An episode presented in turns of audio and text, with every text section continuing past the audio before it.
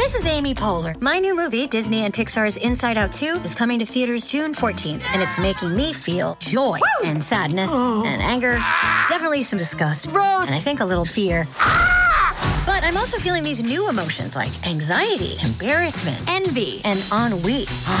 It's what you call the boredom. Okay, that one was weird. It's gonna be the feel everything movie of the summer. Disney and Pixar's Inside Out 2, rated PG, parental guidance suggested. Only in theaters June 14. Get tickets now. We took it all. We brought them to our land. An endless night, ember hot and icy cold. The rage of the earth. We made this curse. Carved it in the blood on our backs. We did not see. We could not, but she did. And in the end... What will I become? Senua Saga. Hellblade 2. Play it now with Game Pass.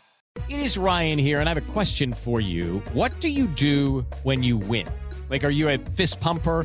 A woohooer, a hand clapper, a high fiver. I kind of like the high five, but if you want to hone in on those winning moves, check out Chumba Casino. At ChumbaCasino.com, choose from hundreds of social casino style games for your chance to redeem serious cash prizes. There are new game releases weekly, plus free daily bonuses. So don't wait. Start having the most fun ever at ChumbaCasino.com. No purchase necessary. VGW. Void were prohibited by law. See terms and conditions. 18 plus. Step into the world of power, loyalty and luck. I'm gonna make him an offer he can't refuse. With family, cannolis, and spins mean everything. Now, you wanna get mixed up in the family business. Introducing The Godfather at ChumbaCasino.com. Test your luck in the shadowy world of The Godfather slot. Someday, I will call upon you to do a service for me. Play The Godfather, now at ChumbaCasino.com. Welcome to the family. No purchase necessary. VGW Group. Void where prohibited by law. 18 plus. Terms and conditions apply.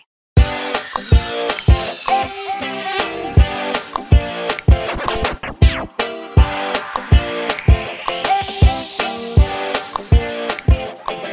Episodes one and two of Shrinking are over, but we're just getting started here on Post Show Recaps. I'm your host, Melissa Woodward, talking about the Apple TV Plus show Shrinking, starring Jason Segel, Harrison Ford, Jessica Williams, and a variety of other characters that we will come to know and love, I hope. And I'm here with my co-host, Austin Smith. How you doing, Austin? You know, I'm just I'm doing it normal style. Uh, I think as as we come in today, uh, I'm not really sure what that means, but you know, I'm just gonna roll with it. Right. Yeah. I'm just over here enjoying my hot chicken Nashville sandwich, whatever that was. Uh, that was a bad way to do that. But yeah, we're here. We're talking about it. The first two episodes finally dropped. We recorded our kickoff podcast already. So if you missed that, check it out. We made some wild predictions and just talked about the very little that we knew about this show going into it and what we thought the tone might be. And now we've actually got to see some of it and had some of that confirmed. I think we were pretty much on the right track with a lot of it, but we'll get into it and we'll see. That so, will. Yeah. If you're new, check it out. We have our own podcast feed, which is very exciting. So you can search postshowrecaps.com slash shrinking uh, or just search shrinking post recaps on your podcatcher of choice and subscribe to that so that you don't miss an episode. Our kickoff episode is already in there, and you'll find all episodes of the podcast. Because it's a new feed, it's always super helpful if you rate and review, even just something, you know, a really quick uh, rating can just be really helpful when people are looking for a podcast about this show to kind of move us up at the charts and make sure that we're visible. So we really, really appreciate taking the time to do that if you can. And yeah, gr- if you grow our feed rather than shrink it, please. Yeah, yeah, yeah, yeah. We want more people to come and talk about this show and join. And um, you know, I will say, as someone who podcasts about Severance, the fact that we had new people kind of they would watch the show and be like, "Oh, I want to find someone who's talking about it." They would look it up and said, "Like this does actually happen. It's not just the post-show recaps echo chamber that we're always talking to in here." So it it does genuinely help. And you can, if you want to talk to us more, you want to uh, talk to us in our shrinking uh, chat in the Discord. You can join patreon.com slash post show recaps. Any level gets you access to the Discord. It gets you access to extra podcasts like Way, starring myself, talking about Doctor Who right now. So that's a good time. And yeah, you can come talk to us about all the TV and stuff and movies and everything you're watching. So that's our kind of brief little plugs off the top. And then we'll get into talking about these two episodes. So I think just to start, before we dive in, Austin, general vibe. What are you thinking? Are you into it? Are you not sure yet? Are you thinking we were wildly off base with, with what we thought this was going to be? Where are you at? Look, a little bit of all of the above, I think. Uh, it's uh, it's certainly not quite what I was expecting. You know, we talked a little bit in the preview podcast about like, is this going to be a patient of the week thing? Or are we going to have like ongoing characters? It certainly seems like we're leaning towards the latter, though I thought we might be more the former. Um, I think overall, my like general vibe coming out of these first two episodes is that I don't love it. I don't even necessarily like it, but I don't dislike it. I think I'm like firmly in the middle of like, okay, there's enough here that I can see it taking root and that I do really like enjoy the show by the end of the season. But I'm not necessarily holding out uh like hope necessarily that it will be you know a remarkable series of television that will like linger in my mind long after the credits roll. It's it's good. There's some good moments. There's some interesting characters, but it hasn't quite like gelled yet for me. I still feel like I'm kind of wandering around in the hedge maze of the opening credits a little bit, hoping that it will like uh, coalesce and I'll find the right place by the end of this. But I don't know. It's it's all right. that's, Yeah. that's my vibe. I think I might be a bit warmer on it than you are. Like I I enjoyed it. I think that what is going to be very very key for me and potentially for viewer other viewers of the show because I think seeing some of the initial reaction, I know there was a lot of hang up around like this man would be fired. This man would have his Yeah. license revoked. This is not how therapy works. And as someone who watches a lot of science in television and has to suspend my disbelief. And when I don't, people tell me that I'm being ridiculous and unreasonable to expect that these shows portray any modicum of actual science to them. I think this is going to be the same thing. We have to suspend this disbelief here that there's enough plot armor in this situation that at least for now, he's not losing his job. He is a practicing therapist. And while I think that that is harmful to the people that he interacts with, and I would certainly uh, not be a fan of this if this was a real person. In the context of this show, I'm going to kind of give them the benefit of the doubt and see where it goes. And I will rant about it on the podcast because that makes good podcasting to be like, "Do you know what? This is stupid. This is not how this should happen. This is terrible. but I, it's not the thing that's going to make me like actively dislike this show. Yeah, I kind of feel the same way. Like I, I kind of knew going in, like the whole premise is like a, a therapist going rogue. So we have to have the therapist go rogue and we have to follow along with their path. Like it's very clear from the trailer alone that he is going to be you know, breaking some rules, getting his hands dirty.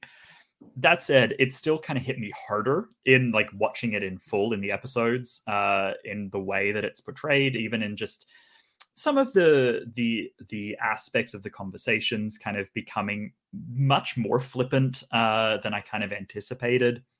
And I think as well, like where we start with Jimmy uh, and his his sort of journey is like much rougher and I think harder to to root for than I kind of anticipated coming in. Um, so I think it will take a little bit of time to settle into some of that. Hopefully, that is part of what the trajectory of his character arc is going to explore.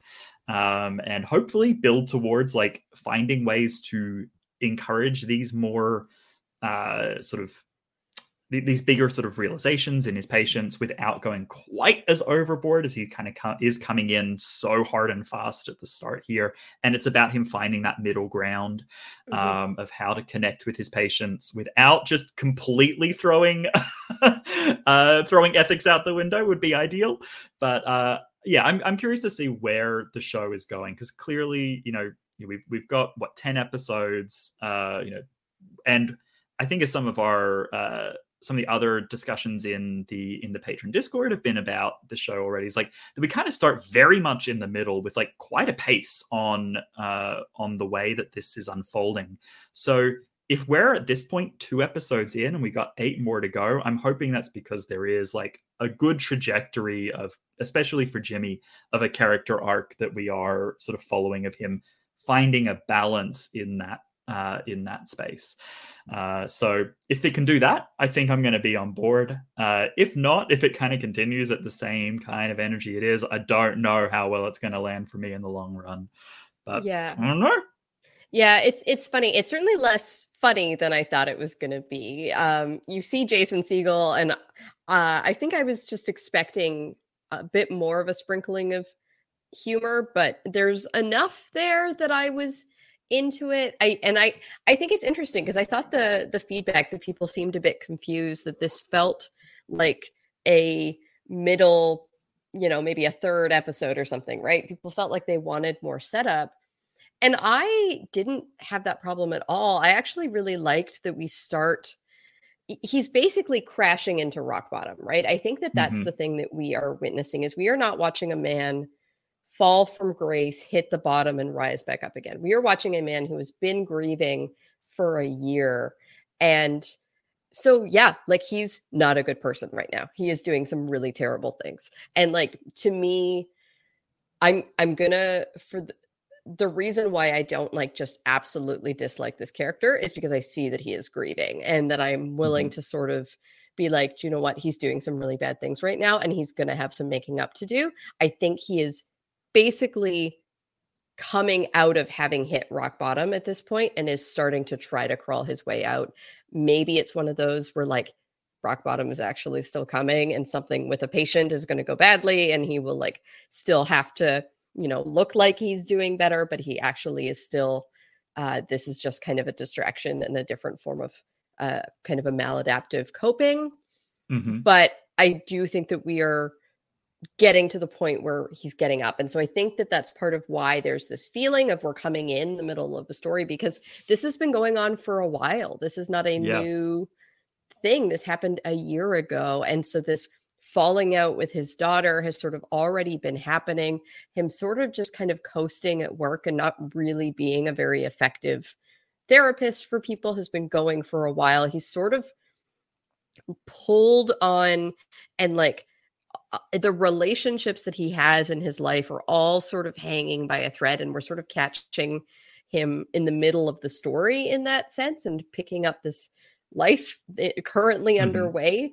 Um and so i don't mind that. I don't mind the feeling that this these characters have existed up till now. They have uh relationships that we're sort of playing catch up to in terms of like wait so how do they know each other? Who's related? And um you know I, again as someone who does a bit of a mystery box show i don't mind the okay i don't quite know these two people are obviously close we don't know why they're close yet but the important thing to know is that they're close and we'll sort of figure out the details as we go Yeah, it's like it's something that I know uh, one of our uh, fellow podcasters and, and good friends, uh, Rich uh, DM Philly, talks about of like you know that you want to start the story like close to the action when Yeah. you're like t- getting into a story, and like we are very much there. Like we are like you know, if only a few scenes in do we get sort of the realization of what uh, the whole show is built around of Jimmy kind of having that sudden breakthrough of I if I get a little bit messier in the way that I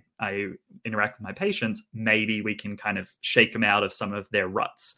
Um, you know, the the blow up with with uh, with Grace, the the woman who has the abusive husband, like happens like really early in the 1st uh, Mhm. episode, and I was kind of anticipating that that might be like the final scene of episode one Mhm. of that kind of like here's the the the light bulb moment, but we are you know approaching it in a little bit faster of a pace you know where you're like you say where we're bouncing up uh, off the rock bottom where we start which i think can be a really compelling trajectory uh especially because i do expect like we'll probably drop to a lower bottom once again uh Yeah. somewhere down in in the story here uh you know because you know you can spring up from the trampoline but you always got to come back down and it dips down again uh, uh i'm really trying to make the trampoline metaphors work Yeah. um but I, I do think that uh, there is an interesting path to go from following that uh, that trajectory for Jimmy.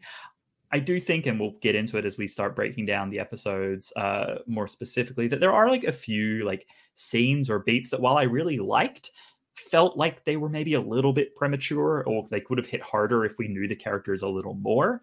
Uh, but overall, I'm not opposed to where we start with Jimmy. I think it's just going to really depend on where do we end with Jimmy. When we look back at the Fair season as a whole, is it a satisfying arc, or does it feel like we didn't have enough grounding to understand where we're going to to get on board with his with his story and ultimately i guess where does the story end up going Yeah. Yeah, we'll see. So yeah, we've got episode one coin flip. So where do we start, Austin? we start in a scene that i did not expect to be our opening scene Me neither. Uh, we I was like, wait, did I miss something? What? Yeah. yeah we start in uh in a scene we saw uh in the trailer where we see liz uh, and uh, her partner derek uh, woken up uh in the middle of the night at 3 a.m by jimmy and kiara and sarah swimming around in the pool and you know enjoying some pretzels and adderall and painkillers and loud music in the middle of the night. What do you think about our choice of where we start our story here This was so wild. First of all, like Sarah, why is Sarah the name that no one can remember? Um that was a bit wild to me. Um and it, yeah, this was just like very uh this was a lot. This was really I I I think for people I understand I, like we almost didn't need this scene. I don't totally Hmm. get why we had it. It certainly makes Jimmy harder to root for just from the very start. And this whole idea that he is like clearly not coping. And so turning to like a number of vices that Mm. are really obviously like not being shown and it you know it's it's it's meant to be distasteful in this scene and I, I think the more we find out about uh Jimmy, it is a bit like, really? Like this is yeah, I don't know. It's it's a bit like, okay, you're really not making this guy rootable from the start with this.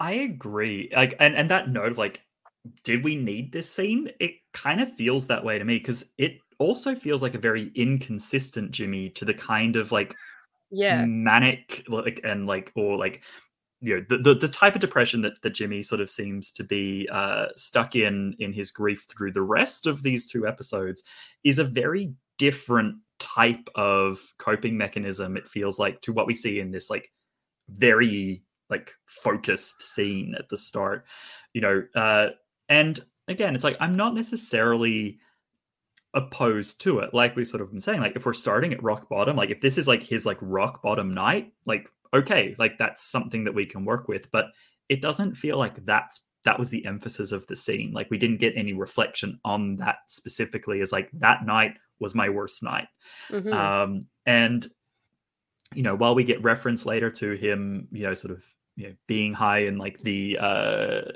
the the session with Sean later in the episode um you know like is his uh sort of use of uh prescription medication like part of his uh sort of journey is like is sort of breaking those habits. Is that something that's going to come back around and be important to the story? Or you know is his uh you know uh, indulging in you know whatever is the situation with Kiara and Sarah uh like is that something that is going to be a part of his story going forward? Is he you know falling into those sorts of habits of utilizing uh of sex of drinking mm-hmm. of of self-medicating like is that part of his journey or was it just a mechanic to introduce like this guy's not doing well and i feel like one of those options is going to like has potential to work well and one of those doesn't and i'm a little worried that it's the one that doesn't Yeah, I I definitely because I agree that it feels inconsistent with who he is in the rest of the episodes. And so I think like this this scene works best for me if I sort of just pretend it didn't happen and pretend the episode Yeah. starts later. And I get that like we're sort of um supposed to meet Liz in this way. Um actually think one of the MVPs for the episodes for me is Derek, her husband, who seems just like completely miserable with his life. At one point, when he's like walking the dog later, and he's like, "Just walking the dog. I didn't want like just." Mhm. I was like, he's just so like put upon by life, And so that was very funny. Um, but yeah, I don't know. I don't really know what to make of this scene, and I think I'm sort of happy to pretend it didn't happen and sort of jump with the next scene. Yeah. Yeah, I kind of feel the same. Uh so yeah, I guess it's something to kind of think about as we go forward. Like, is this scene giving us anything in retrospect as we go forward? But let's move forward uh, to where it kind of feels like the episode maybe should have started.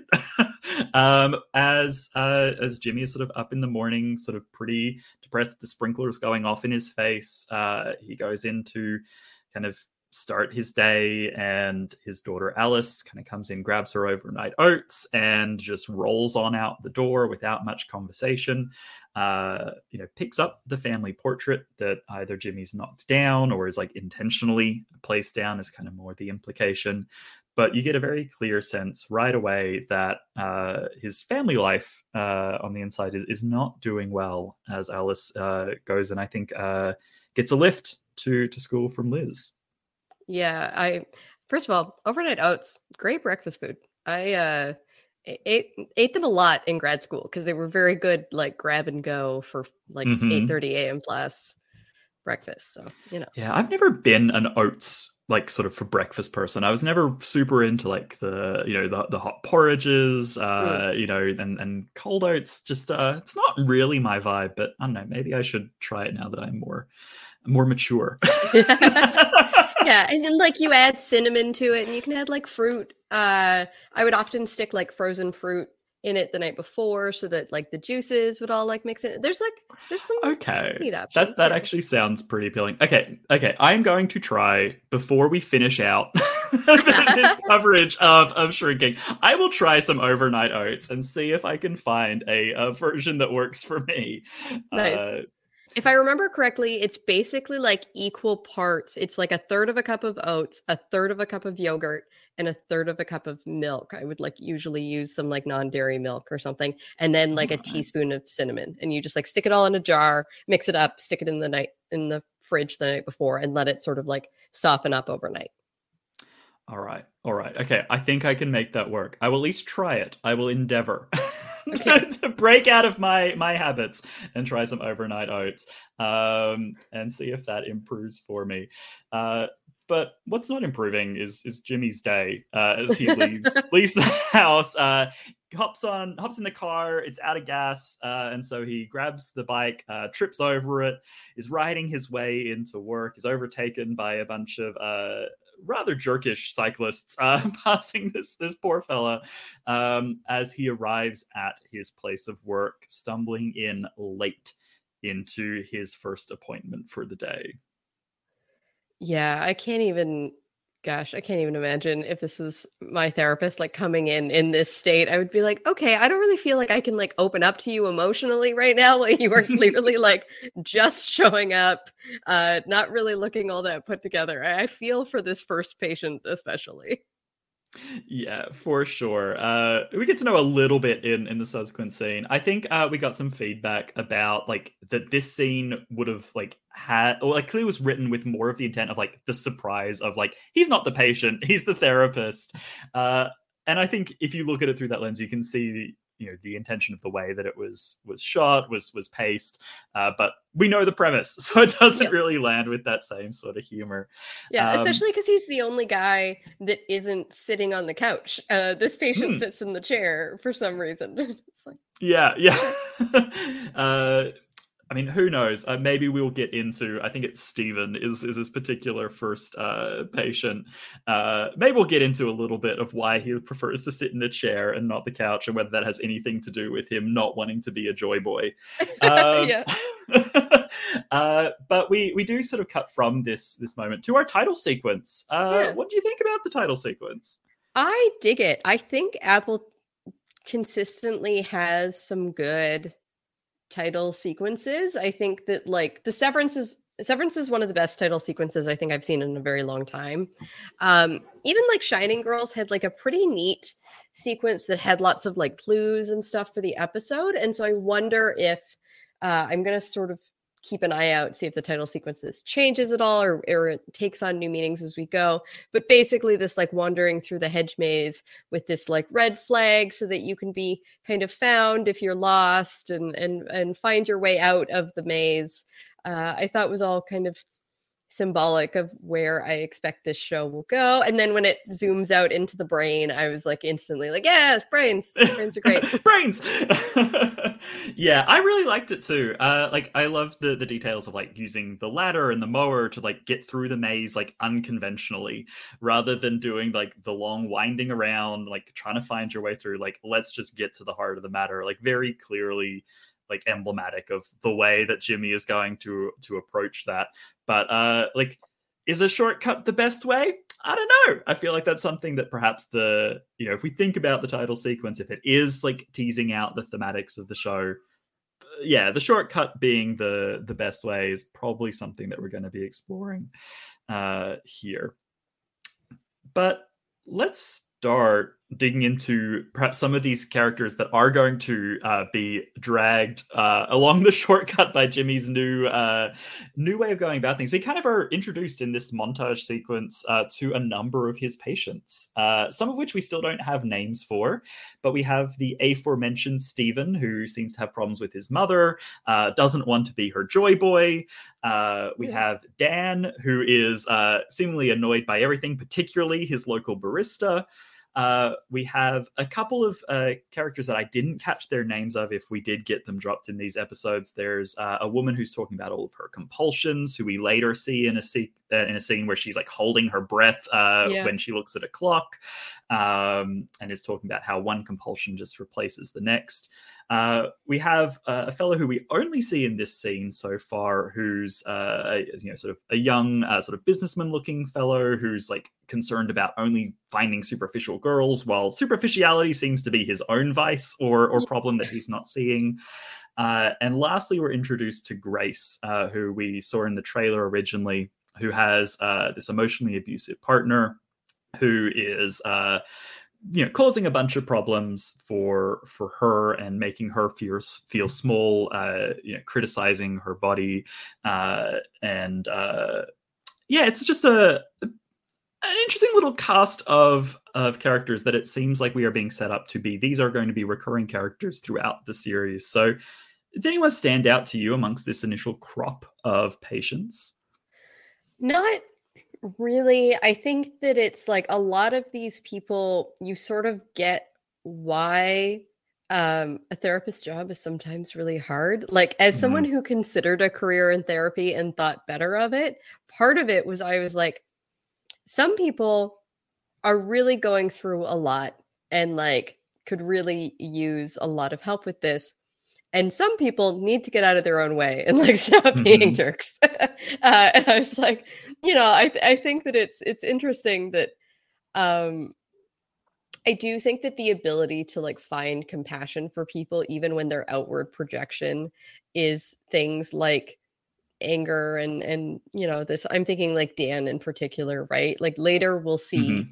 the thing where he says like you know you're living a pretty lonely life because you do this and it's we're not getting into like why dan does this but there's certainly i'm sure some something there that could make him you know kind of rootable and understandable and so part of the the important part of being a therapist is like seeing that that value and that level of understanding for each people and it's just something that i imagine is occasionally harder to do for some people than others. It's just what I'm saying.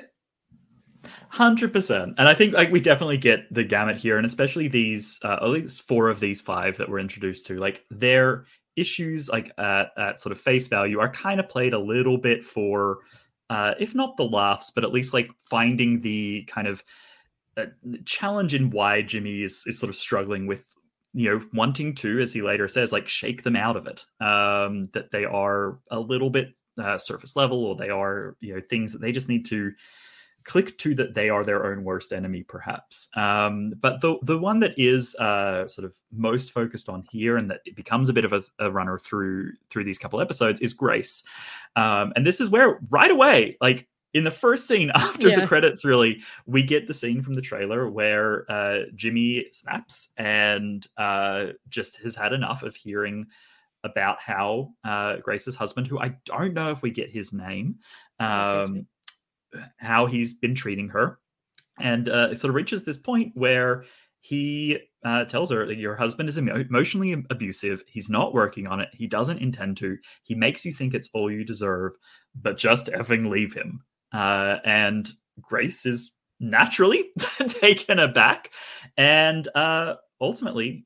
Uh, Jimmy kind of gives her this ultimatum of like, leave him or I'm done being your therapist. Like a pretty intense uh, response. And she, like, understandably just kind of gets up and leaves, mostly in confusion, it feels like.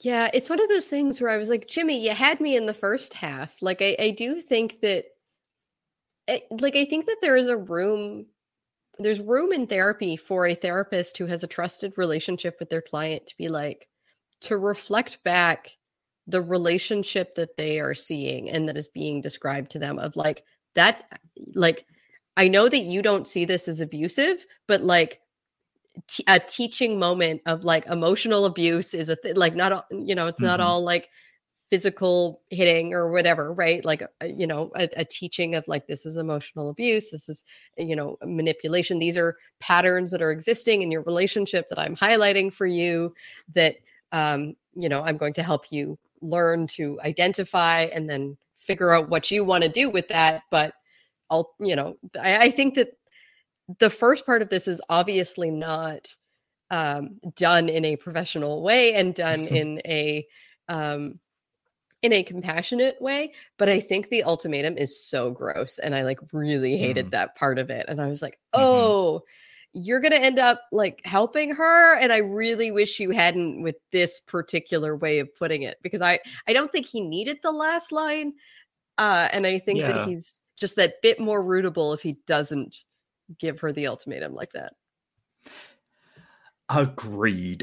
Uh, I think it's one of these things that is where the show does sometimes lose me a little bit in these first couple episodes. Is like just a few lines here and there, but it's like if you just didn't have that line, or if you just didn't have like that opening scene, or like you, like I'd just be like just that little bit more on board. And I don't think your like message, at least from what I can tell thus far, two episodes in, would be compromised by removing some of these like harsher edges um, that kind of really cross the line and in some ways set Jimmy up to be rewarded for things that are not uh, the kinds of things that we want to be approving. And something like this, 100%, is not remotely remotely a a good way to to interact with someone that is that is struggling and that you are trying to help. Uh it's just it's not great. Uh so didn't love it yeah. to- and I, I do wonder like how much of this is on purpose right? Like how much of Yeah. this is we're supposed to see like he is doing bad things. He is not doing good things or like mediocre things that can be taken with a grain of salt and understood in the context. It's like this is a guy who is making bad decisions who's doing harmful things to the people around him. Like I guess it's just hard in a like I know our, our friend Grace Leader has talked about like I think we're kind of past the age of the anti-hero like we're Hmm. not we're not at a point in society where we want to like excuse people for being bad people anymore. There's a bit of a like you still have to be held co- like responsible for your actions and you know a lack of knowledge about a situation or whatever that still causes harm to people doesn't excuse that. Um you know your grief here a year in like doesn't excuse what you're doing here and i, I don't think we're supposed to excuse it Mhm. but it, it is a lot very quickly like we didn't ramp up to the like oh like we are getting hit with this very hard i very much understand why people are being kind of taken aback by that and saying like you know i don't know like i really don't like this guy. This is going to be really hard for you to come back out of this hole if we're supposed to like this guy. And i have to feel like you don't cast jason segel in a role when you're like do you know who we want to be unlikable? Uh you know marshall from from how i met your mother right?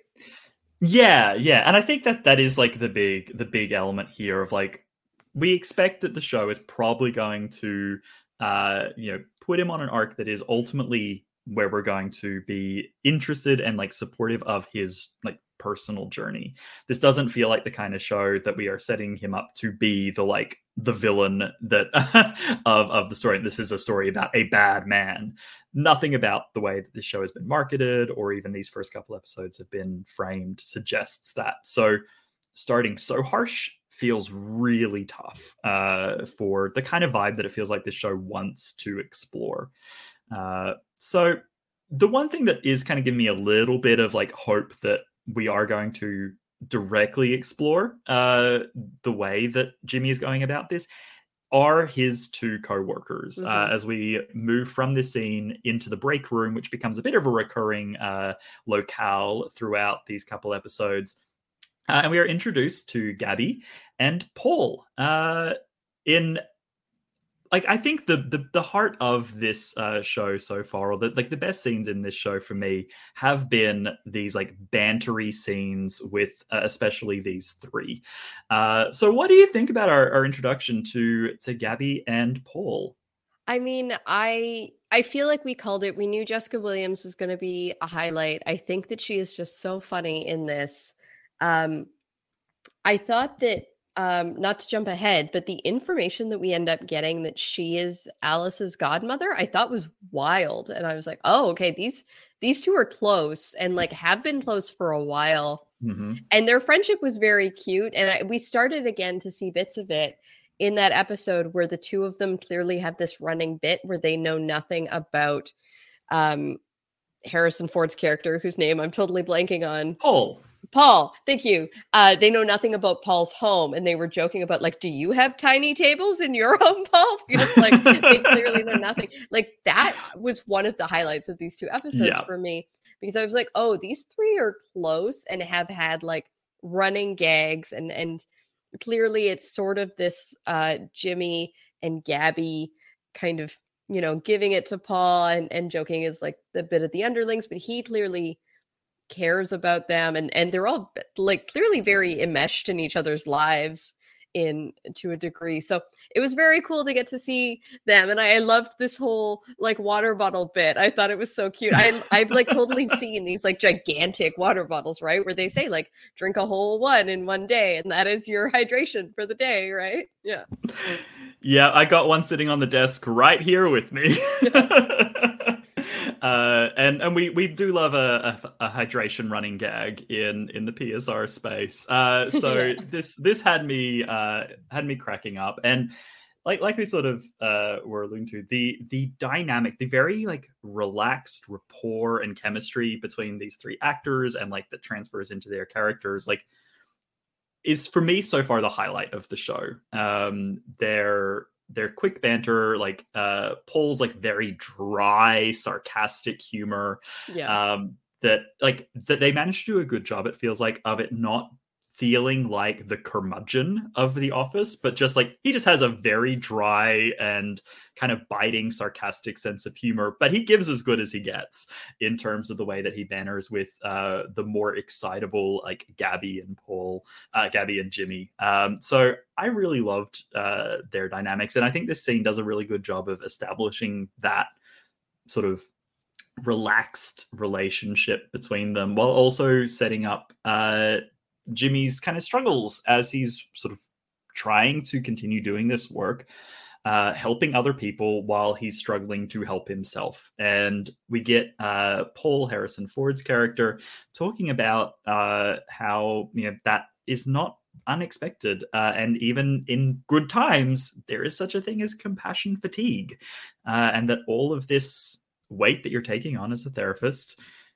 can reach a point where it's just a little bit too much Yeah, one of our pieces of feedback from Emily was asking basically um, for us to comment on this compassion fatigue piece. And I think it's just so real. Um, it's absolutely something that I've experienced in my life where I I realized that like minor requests from other people are just sort of setting me off.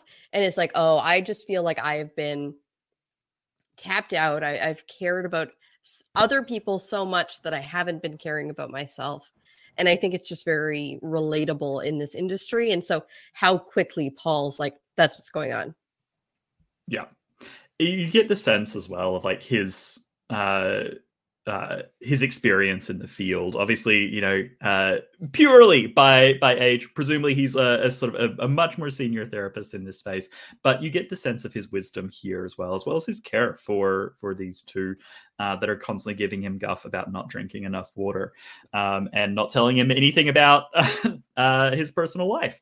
Uh, but yeah, it's it's a tough situation for sure uh, as we've as we've talked about here, and it kind of just seems to get even heavier for Jimmy as Gabby asks him to take on a referral that she kind of tries to sugarcoat as an easy case, but it's an ex serviceman who's got a record of assaults that is sort of increasing. And as we later learn, he's been sort of mandated by the courts to attend some therapy after beating uh, beating a man basically into a pulp after he went unconscious. Uh, and we're introduced to Sean. Uh, what do you think about what appears to be our sort of main patient character uh, through yeah. these couple episodes? Um, quick shout out. I love at the line. Uh, I know Virginia Woolf tried to drown herself too. I thought was so funny.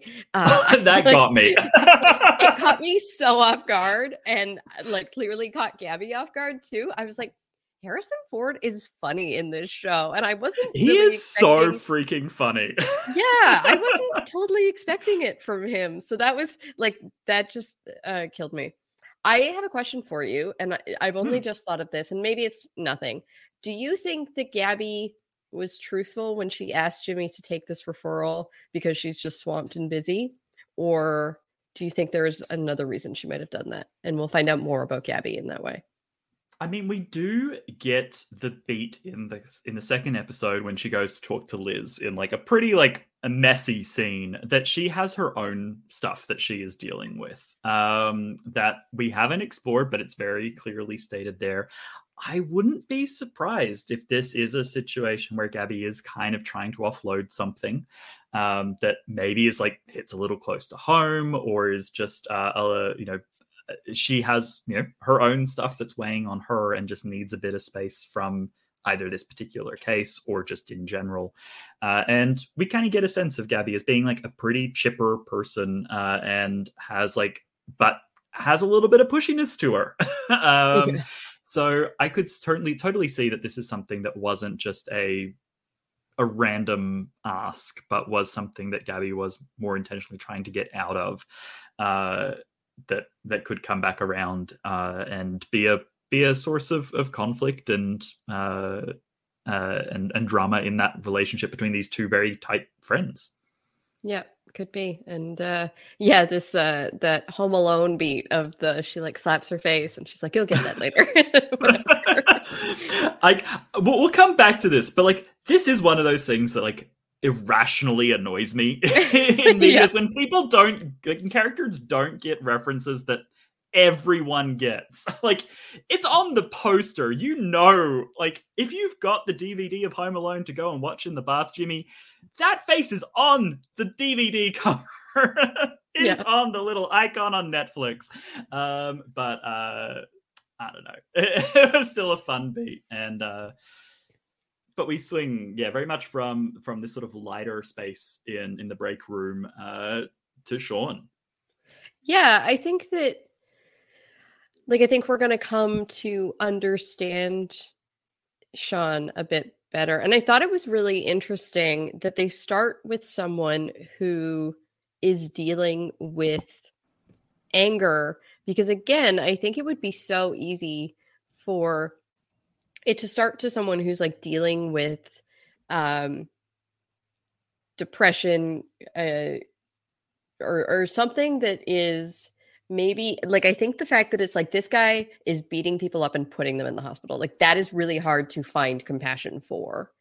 Um, and they're they're gonna do it by the end of the episode. You're basically gonna be like, oh, I you are dealing with a lot and like violence and like physicality was such a component of your life and this is like how you have learned to process your emotion and that is really shitty um so i think it'll be really interesting. I don't think that sean is going to again be a character who like makes good decisions that we fully support as an individual. I think it's going to be a journey for him too and so um i think it's really interesting and i i thought that I actually thought the MMA thing was kind of genius. Like I I like when this first started, I was like, oh, that's actually like it's not a terrible suggestion of like you clearly have a lot of like pent up feeling.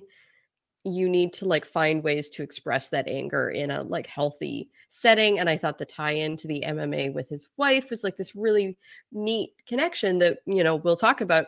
But the thing that's the problem is that it's happening during the therapy session. So it's mm. not that it's like I suggest that you go do some MMA in your free time and like now let's talk about why you're angry all the time and how you can better cope with that emotion when it presents and you're not in the middle of fighting somebody. Um but clearly that's not happening is that he's just like punching people instead of actually processing his emotion which i'm sure will be a thing that we get to and and talk about but um yeah, it was sort of interesting that I, there was a moment where I was like, oh, that's actually kind of genius. Like that might actually be helpful. And then I was like, oh, wait, but they're like not talking anymore. They're just going to MMA fights. Yeah. Yeah. I, I fully agree. Like, I think it's a great, like, idea in in you know as someone who is not a therapist who has no training in that space yeah. whatsoever seems to me to be like a sensible like outlet for uh you know controlled expression of that that pent up emotion and the physicality and the outlet that already like Sean is finding, but redirecting it into a, a safer and consenting space. Uh, but yeah, where when it's when it's something that is happening during the therapy session, uh, and that sort of Gabby like lampshades later as well, like that it's he's forcing like he kind of mm-hmm. drags Sean there to be like, you're doing this right now. Um, is kind of where it, it starts crossing that ethical line um, which I do appreciate. Like we immediately get in like the subsequent scene that like Gabby like calls him out on it right away. Yeah. Like this is this is not great. And especially the the point of like, okay, you're forcing a black man to fight a bunch of people in this cultural atmosphere. Um, like is something that is very clearly like not great. yeah. Yeah. I adored that the there's no like at least no one in this show is pretending that this is okay. There's no sort mm. of like, oh, well, at least if it's helping, blah, blah, blah. It's like, no, every single person that sees this is like, this is unethical and wrong and you shouldn't be doing it. Yeah. Yeah. So. The, the Gabby immediately is like, look, uh, you know, as, as, uh, Jimmy's trying to sort of explain like why it's like why it's been this light bulb moment for him after uh, sort of having that really rough first uh, meeting with Sean, where he's you know still kind of hopped up uh, from his crazy night before. He's yawning. Uh, he's like the phone's going off the next day, and Sean's just like, "What the hell is going on?" That there's this sudden like spark that clicks into place that uh, we kind of breezed over it, but is uh, fueled by him getting a phone call from Grace, who's calling to let him know that she has indeed taken his advice and is leaving and going to her sister uh, and uh, in, in, Canada uh, and is is heading somewhere in, in, like away. Yeah. Yeah. sister neighbor. Yeah. Uh, but uh, that sort of then inspires him to to sort of run with this memory that he's sort of felt the the more the night before uh, with, with, his wife Tia um, and takes him to the MMA.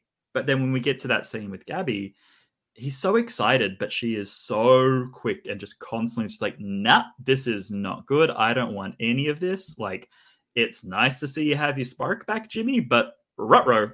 mm. uh, and it is, yeah, there there is no space that Jimmy is being given that like this is okay. Keep going with it. He's constantly being pulled up on it the only thing that's happening here is he's not being fired or suspended for the practice. So uh, that is like the one thing that's like, uh, Gabby, Paul, like Yeah. maybe like don't just be like don't do it if uh if he's pressing on this space but i guess it's complicated when you're working people you care about and that they have also sort of been through the ringer in some capacity with uh with jimmy and his grief and uh are very close to the situation Yeah, again, that is that bit of like suspension of disbelief of like if this was a real world therapist, these were real world patients, I would be like the harm that he is doing to his patients is not okay, and they have a duty to report it and like get his license suspended, and that would be obviously a very hard thing for people to do, actually do, but like they are as unethical in their practice of not reporting him if they know that it's happening. So yeah, I'm just sort of like, yep, that's not okay. Really not, wouldn't fly in the real world, would not, do not condone any of this for the sake of the show. I understand that we are going to hold off on doing that and they are being understanding to his situation. And, um, you know, okay, fine. But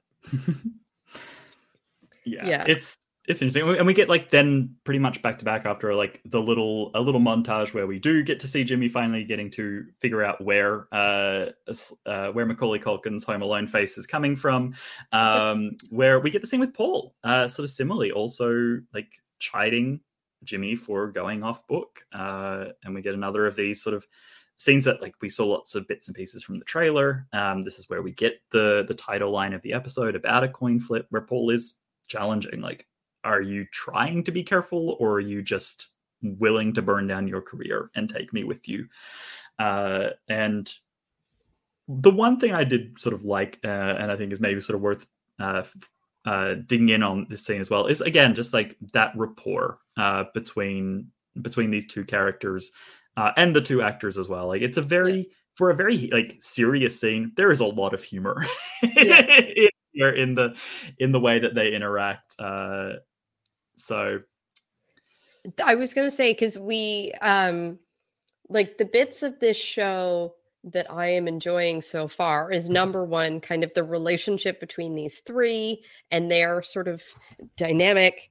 Uh, and then the other bit that I'm really enjoying is the the dynamic with the daughter. I think that exploring this, I think this is going to be the relationship that makes me cry. Uh, I'm just Mhm. like, I haven't done it yet, but I'm like, I'll put money on it that I will cry over.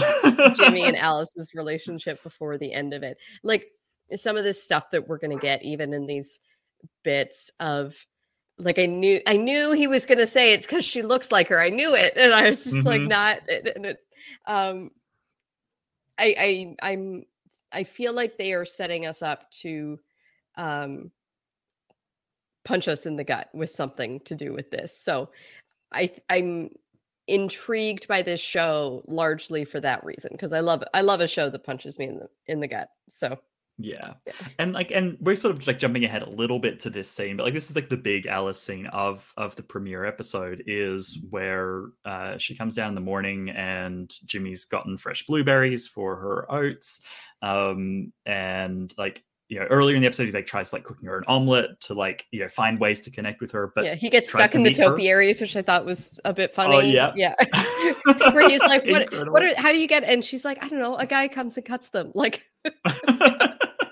so would you like some dinner? It's like come to the front door. yeah, yeah. um but yeah like this whole like dynamic with with alice uh and, and jimmy and the way that she's sort of found refuge over at the neighbor uh, uh with liz um who you know we kind of explore a little bit more in the second episode uh but that alice is sort of just trying to get through all of this herself and it kind of comes to a head in in this later scene where uh where Jimmy gets her fresh blueberries for the oats. Uh, he washes her jersey for her soccer game but Alice, you know, sort of really for the first line that she really says to to her father beyond just like a flippant, uh, sort of like offhanded comment, is uh, you know, th- this speech of this isn't enough. What you're doing, you've been walking around for so long acting like it only happened to you, but it happened to us. It happened to me.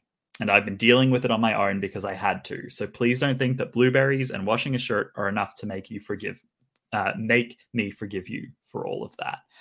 And she leaves to go on to her day uh, to uh, yeah, sort of off into her life, and it's, it's this crystallized point of like this is where this relationship is starting from. Complete Mm-hmm. disconnection. Uh, alice completely like at a point of not even wanting to try with jimmy even more anymore.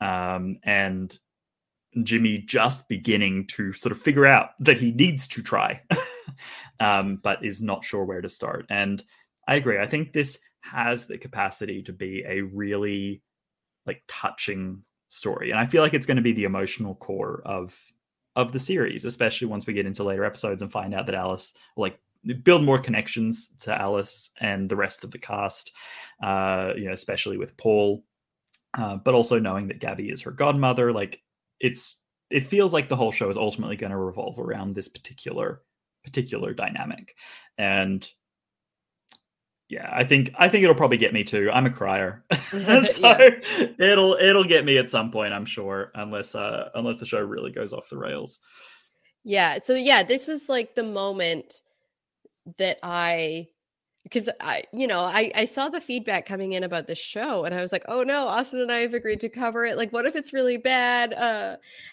and then this was the moment that I was like, "Oh no, there's enough good stuff here that I'm going to want to talk about. I think this will be um this will be good." And like this was the moment that sort of won me over on the show of like I'm not a 100% there yet. You've done some things that I kind of wish you hadn't waiting to see where the payoff is for a lot of it but for me i can already see the pa- the potential payoff here and i i think that I, I think that we could see it and i just this whole idea of like forgiveness is not a thing that you just like suddenly start doing better and it's granted to you. It's something that has to mm-hmm. be earned over time and it, like it's not something that's automatic just because of the type of relationship that you have and that this Jimmy is going to have to work for a while to make up for this thing that he did and just this whole idea of like experiencing the depth of the grief that he did but also the fact that Alice was experiencing that grief too and he wasn't able to kind of see outside of his own grief to connect with her through that and like continue to take care of her that she had to mm-hmm. rely on on Liz and and all of that. I, I really feel for Alice being very abandoned in that moment and I don't begrudge her at all for calling him out here and saying like this isn't enough like keep you know she's not saying like I will never forgive you but it's like okay not there yet like keep it up but you know remains to be seen. Yeah like it does feel like perhaps one of the things that we'll sort of explore with this with this show is like especially as jimmy tries to like apply these like very like chaotic like fast paced solutions to his uh to his patients like going for that shortcut. This relationship with alice is not something he can shortcut. He just can't Yep. get to the center of the maze like right away. He's going to have to figure out the right path to mend this relationship. And as we kind of start exploring in the second episode as well like that alice is going to have to do that as well. Like that it's not just a one-sided like thing here. Like both like jimmy needs to make good on this year of neglect that he is uh, sort of given to his daughter but that alice needs to find the right way to open up to be receptive to that as well and to uh, you know deal with her grief and her you know uh, sense of abandonment and all of the the complex that has sort of been bubbling under the surface there as well. So I'm I'm really excited to see where this story goes because it's not for nothing that that's the beat that we end both of the episodes on is Mhm. on Alice and Jimmy in, in some capacity. So I think it's very much the emotional core and I am I am certain it's going to hit hard as we go forward because it was a really wonderfully written little scene. Like Mhm. the the show does feel like it does like the banter really well. Like I love like dry banter. and it does that really well. And it does like these few little scenes of like especially the the speeches themselves um like here and then there's a couple more in the second episode Yep. that just managed to hit really well Uh, the scenes around them sometimes not quite as strong, but the actual delivery of these like moments of honesty and earnestness uh, from these characters that are struggling, that are dealing with things that are are trying to find their way through that maze, uh, are are really wonderful little scenes. Yeah, it's really good. Um, you know, we get this bit uh with Sean as well, which I thought was another again like bit of emotional thing here where he talks about his time being gone and he can't get it back when Jimmy asks like when was the last time you were happy? And he he's basically saying like the times I was happy I can't ever have again. And that makes me angry. And like gosh that feels so justified. Like his Mhm. happiness was taken from him because of being in the military and that like no wonder he's so mad. Like that seems so understandable and like obviously we do not deal with our anger by punching people and putting them in the hospital. Like you know kindergartners learn this sean but i get why he's feeling the emotion that he is even if he is not processing processing it in at all a good way. So again this was another it was kind of the one two punch of these two scenes that i was like okay there's some like emotion here that even if jimmy is not yet a super rootable character i'm rooting for these other people in this Mhm. show and so i'm hoping that their relationship with jimmy will sort of endear him to the audience as we see him trying his best for these other people even if he is making mistakes and not doing a very good thing. I do think that at least Jimmy seems to genuinely care about his patients. The fact that he's driving all over the place to like pick them Mhm. up and getting text message updates from them and seeming excited by their success and whatever. I do think there is a degree to which Jimmy still genuinely cares about these people. And so at least from that, I hope that like more appreciation for him as a character can grow. It does feel like that's the way the story is is trying to like set Jimmy up um in that sort of space that you know it is this sort of quintessential like the the therapist is trying to help the patients but it's the patients that help the help the one that that they you know that sort of reversal it's classic narrative stuff um, that very much feels like what we're what we're exploring here. And yeah the the what i really loved about this like moment of honesty from sean is like you kind of mentioned before like okay he, he's dragged off to the mma and is no longer talking but we do get scenes like after the first mma like uh Mhm. session and also here where clearly like jimmy is sitting down with uh uh with sean after after he's had a bout after he's kind of gotten out some of that aggression and is kind of like in that space to be a little bit more vulnerable Mhm. um and especially this that line about how how sean is you know sort of really like earnestly grieving uh the life that he doesn't get to have anymore. And it's something that uh for a show that is centralized on the grief that is focused on uh like losing someone it's so important uh, and I think really interesting that we are putting Jimmy so close to another character who is also grieving, but in a very different way. Because grief comes in so many forms. Grieving for a life that you can't have anymore because something has changed out of your control, whether it's developing a chronic illness, whether it's uh, experiencing in- increased trauma because of uh, you know of war, of just like any number of traumas that Mhm. are that are out there in the world. Uh, many people out there dealing with the after effects of uh, the recent global pandemic. Uh, Yeah. also, still like grieving from like time itself and what changes. That I really love that we are putting that uh, aspect into play. Um, that this isn't just about losing a wife or losing a mother or losing a, a loved one, but that we are all in some ways dealing with our own stuff and a lot of it comes down to the grief of what we don't have uh, what we've lost along the way. Uh, so i love that that pairing here um, and it's the point where jimmy you know, again breaches ethics by sharing a lot about his personal life um, in an attempt to kind of connect with sean and and sort of share exactly what happened to to his wife tia we learn that she died in a car accident and that the last time uh, they saw each other they were in a fight. So it is this like very it's it's that worst case scenario that like everyone always talks about like you don't want to go to bed angry. You like if you if you leave the house on an argument like uh, be careful because if this happens it's a lot to deal with. And i think it adds to why jimmy is so cut up by this grief not just losing someone that he is incredibly close to uh, his wife that he that he very clearly loves but that it ended not in a not in any sense that he had control over uh, or that she had control over uh, or that they were able even able to end with a degree of resolution between them but that there is this unresolved fight that they left on. And it's it's tragic. Yeah it Uh, is.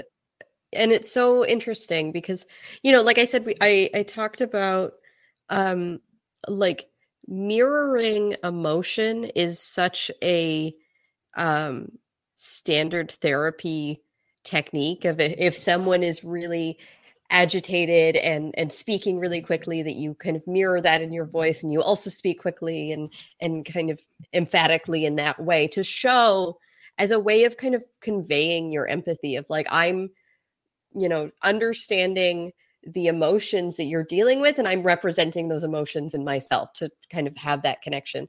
And so it's so it's basically this idea here of you know i understand what you're going through and that really sucks and you're not the only person in the world feeling this way you're not alone in feeling this way is like such a genuinely healing idea and is something that i think a lot of us like uh, when we do connect with people about something you know this is why like support groups exist right? Mhm. like having this idea that other people who are going through the same thing as you making you feel less alone and processing all of that is a genuine like therapeutic technique.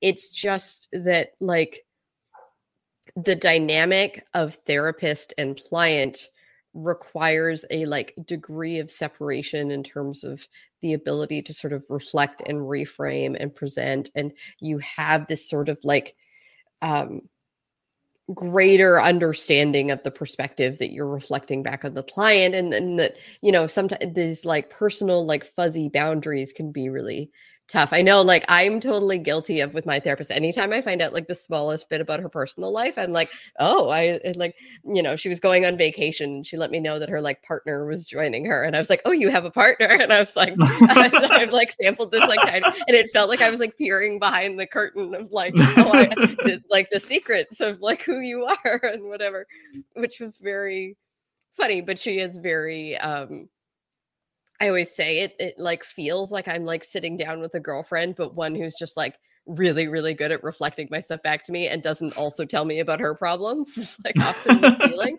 But I think a good therapist will give you Mm. those feelings of like connection and understanding and like not being alone in this emotion, holding space for you without actually then trauma dumping themselves back onto you of like, by the way, this is the thing that I'm dealing with, which is Yeah. obviously not okay in this like professional capacity.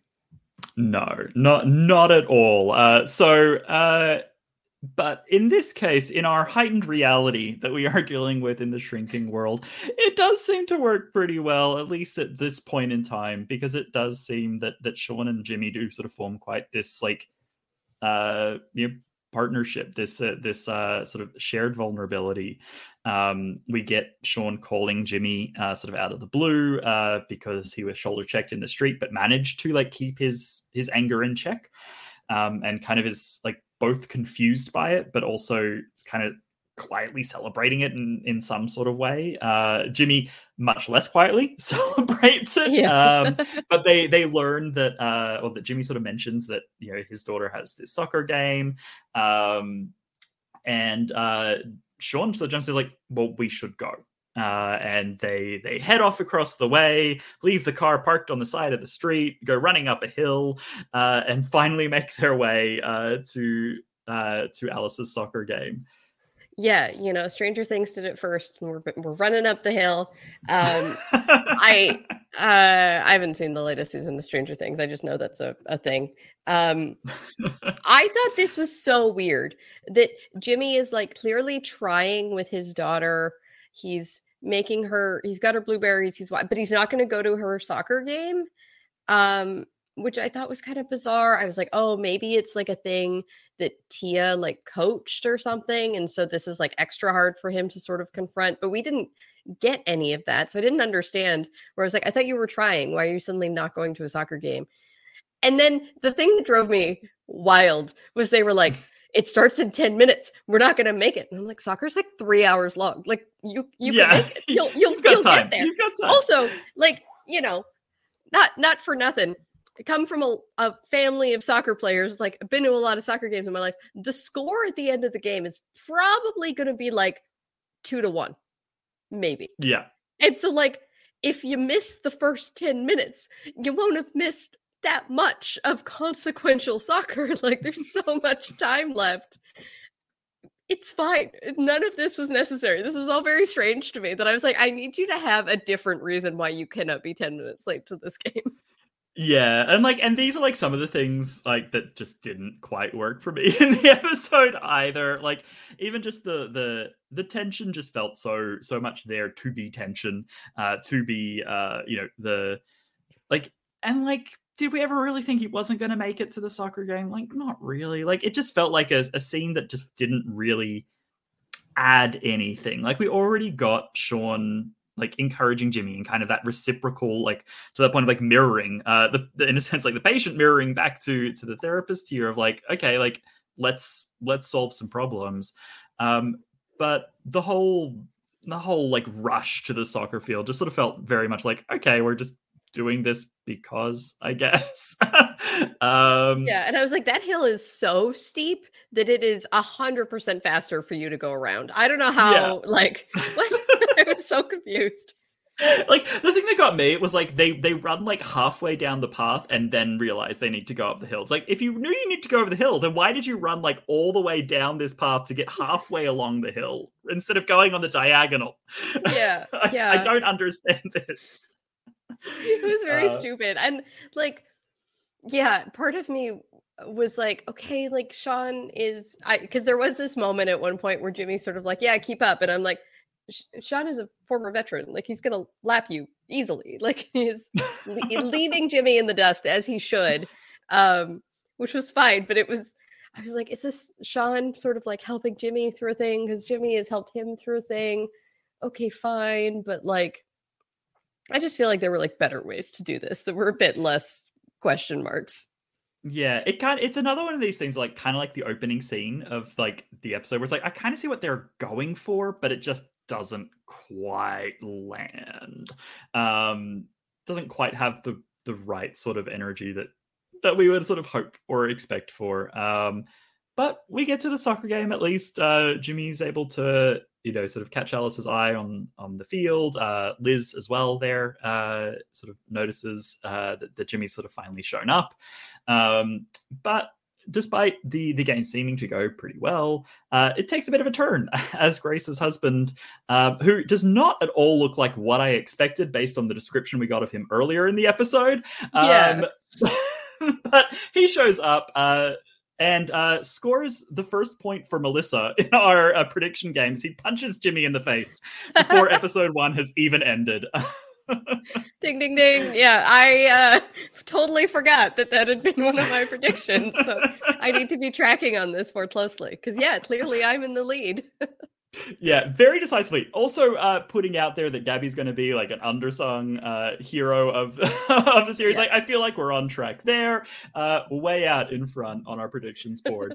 But I mean, the trampoline is still coming. You'll you'll make up ground, the I'm sure. trampoline better show up. I was really like, ex- I was feeling like that's got to be like a. That's going to show up in these. We get two episodes week one. We're going to get a trampoline. Something. No. Yeah. Okay. I'm still waiting on the trampoline. I will say I thought it was interesting how much of the trailer we've seen already in this first episode. I was like, "Oh, okay, we've seen like every like all of the funny bits from the trailer we've already seen."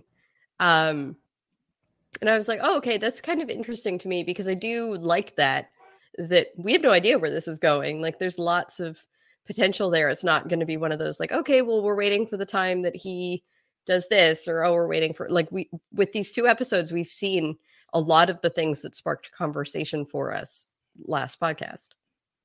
Yeah, yeah, it does really open things up for a lot of like I don't know. um, and I think to that point, like the the pace of these couple episodes much quicker than than I sort of anticipated as well. So it, it does give me hope that we could get quite a lot of character arc and growth in in these ten episodes. Uh, but yeah, it's it's it's quite intense that we get uh Jimmy t- so taken out by uh, by Grace's husband, but Sean jumps in and intervenes. And what, uh, as you sort of mentioned before, that like anything and everything can kind of set him off. And he is, while he was able to avoid the shoulder check earlier, this is enough to push him over the line. And he jumps in, really goes to town on uh, on Jimmy's assailant, uh, and ultimately ends up arrested. Uh, and as uh, Sean and Grace's husband are being taken away, uh, we get that moment of Alice uh, and Jimmy on the field, where Jimmy admits sort of a part of why he's been so distant is that Alice just reminds him too much of her mom. Yeah, and I thought the casting of Tia was really good in the yes. sense that I was instantly like, yeah, she really does. She really does look a lot yeah. like her mom. I can totally see why that would be really hard.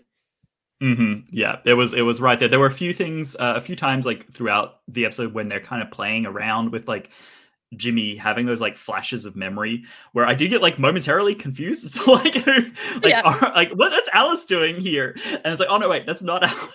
that, that's yeah. that's. So yeah, incredible casting um, to to really make that line not just be a line, but we can see what what Jimmy's saying for sure.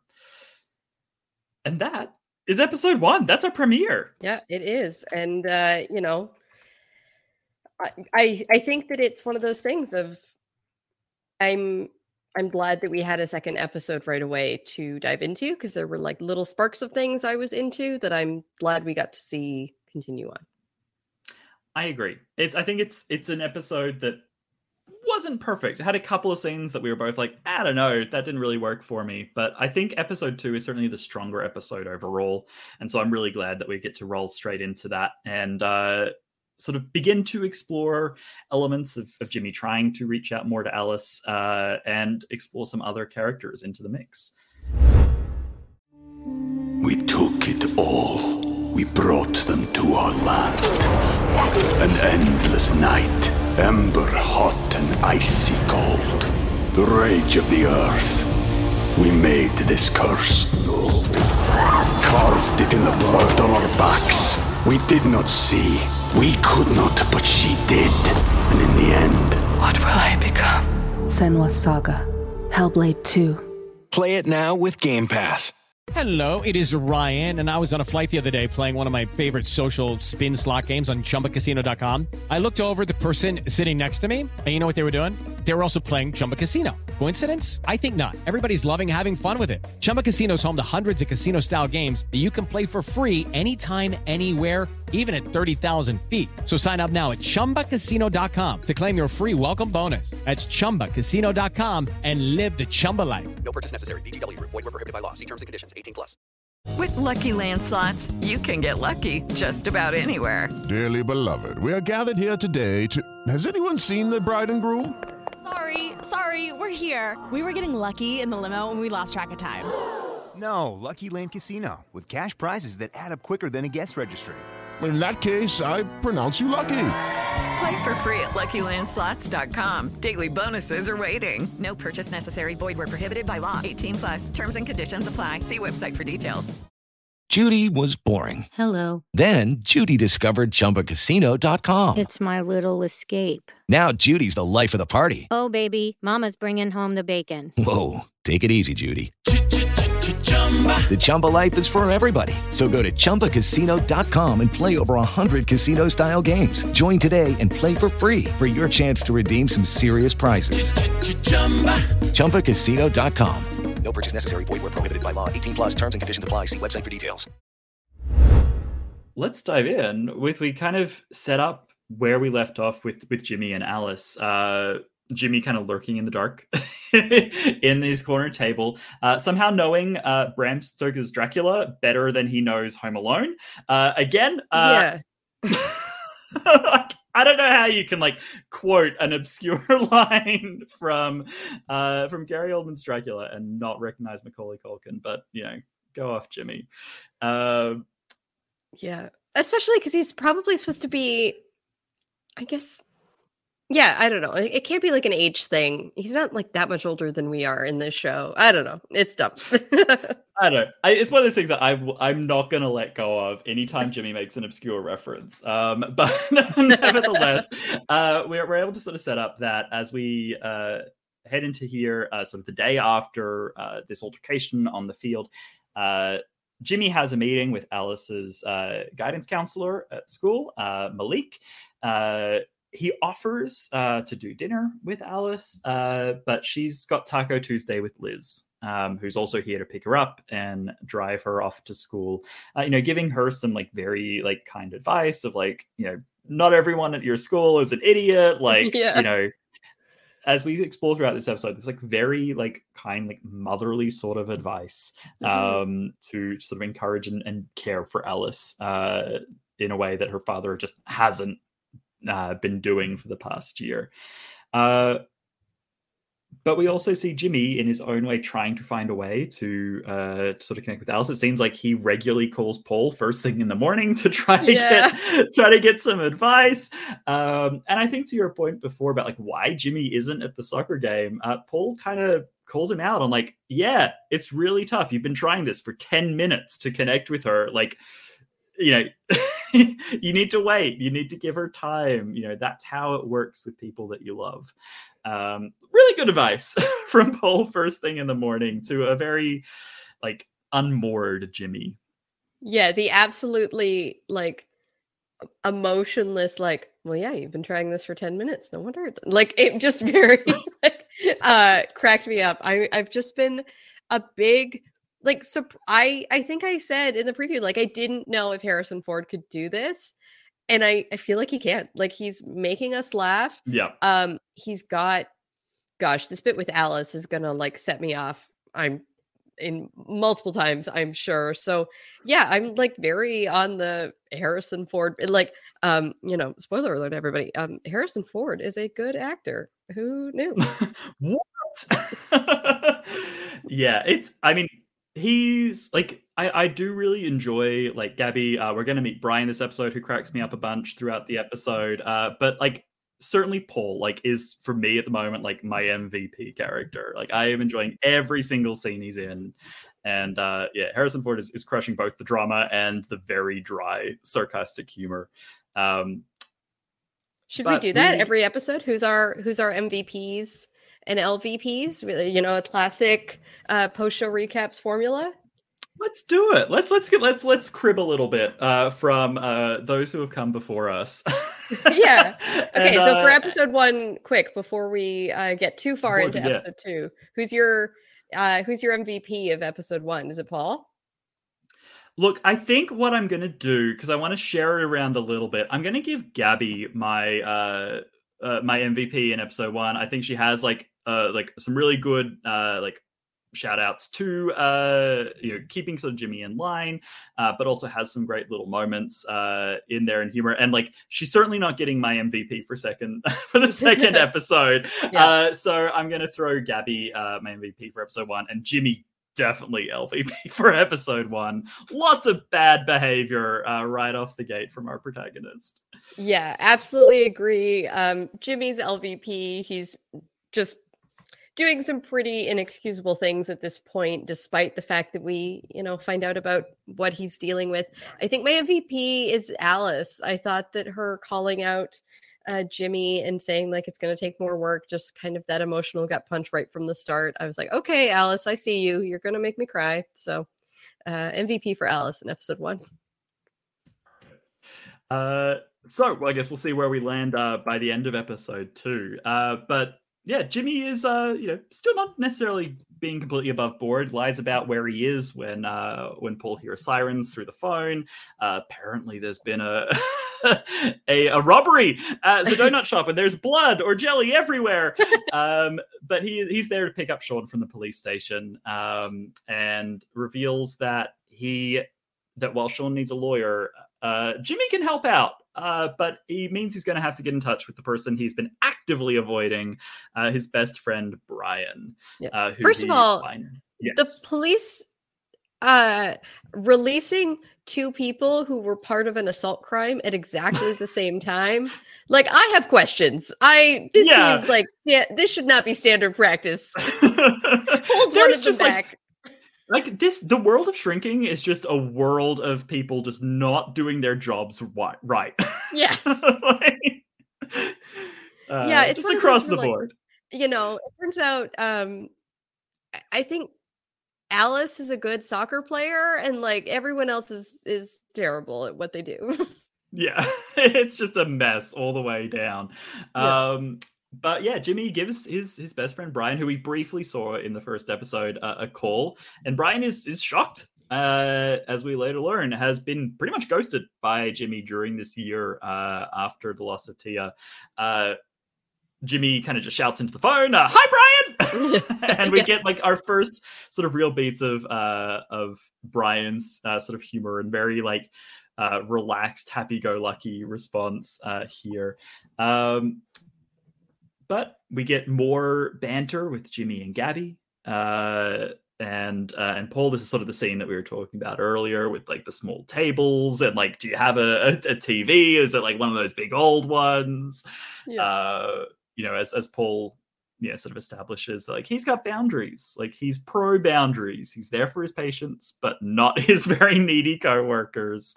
Um, and this this scene was was just great, top to bottom. I thought it was so funny where he's like, I'm not antisocial. And they're like, that's actually the definition of antisocial. Um, which uh, I will say, do you have a slightly quip with because the psychological definition of like antisocial personality disorder is not just like not having people over to your hou- to your house. But I do get what they are saying is that you are not socializing. Uh, you are unsocial, I guess. um, but I was a bit like, you know, let's not throw around actual words with meanings uh, with people who would know those actual meanings. But okay. Yeah, I mean, uh, I guess uh, we we do know for from someone who also doesn't know how to pronounce memoir. Uh, perhaps uh, perhaps they aren't up to date on their word power. Um, Yeah. like I said, Uh, I thought this was great job. that we're uh it's important to call out the Paul's like people don't come to my house. Like they've never Hmm. been to his house. Uh we will see that fall apart very quickly. Yeah, we also see a we also hear that he has a daughter who lives in Connecticut, um, but he is keeping mum about, uh, not getting too specific about the relationship there. Uh, and it seems to some degree like that's the first that uh, you know a, significant bit of information for for Jimmy and Gabby that she lives in Connecticut. It's like Mhm. she's here in the room. Um, yeah. uh, so indeed, we kind of get then like a bunch of little scenes of uh, of Jimmy continuing to help out his patients. Uh, we get a call that he has with with Grace, who's uh, uh, still so staying with her sister. Uh, he's very actively trying to keep his his shiner out of the camera lens. Uh, I mean, you could just tell her you fell on a small t- side table because of your non grippy shoes. Uh, Yeah, but exactly. it makes for humor. sure.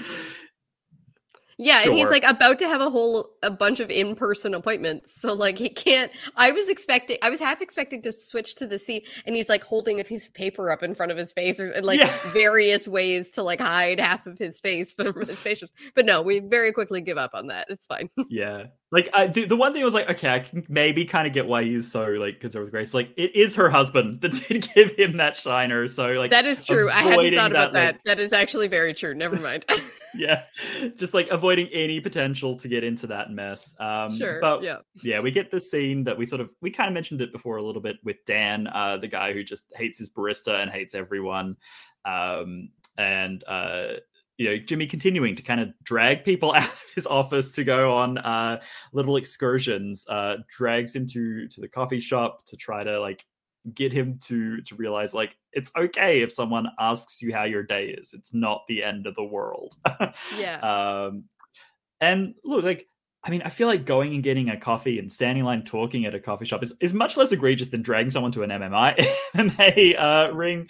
Uh, yeah, but it's a bit of like exposure therapy in the sense of just like, you know, small talk of exposure of like it's okay to like make bits of conversation. People, you know, if they do, if they ask how your day is going, they are like you know, it's it's always one of those things. We're like, no, they're not looking for you to be like, actually, it really sucks, and here's a list of my problems. But they are sort of like looking for some sort of base metric response. It's okay to to say like, oh, you know, it's been a bit slow, but it's picking up. Like I think is basically what he says, right? Mhm. Um, my one thing, oat milk is great. We don't need to hate on oat milk. Oat milk is very it's it's good for the environment. Or it's like, you know, Mhm. it's better for the environment than than dairy milk and um, you know, uses less water than almond milk. So, you know, it's it's not that bad. So I think what I'm hearing you say is that you are not standing Stan and Dan's uh, oat milk uh, Yeah. uh. I mean, if my They do not coffee shop was out of oat milk, I certainly would not get mad at the barista. And I'm sure that uh, Stan has probably had a very trying morning of people who got upset that they couldn't get their oat milk. But you know, let's not let's not you know be mad at the people, not the oat milk. Yeah. Also, two for two on episodes with oats uh, playing a major role. I forgot. yep. Um, Interesting.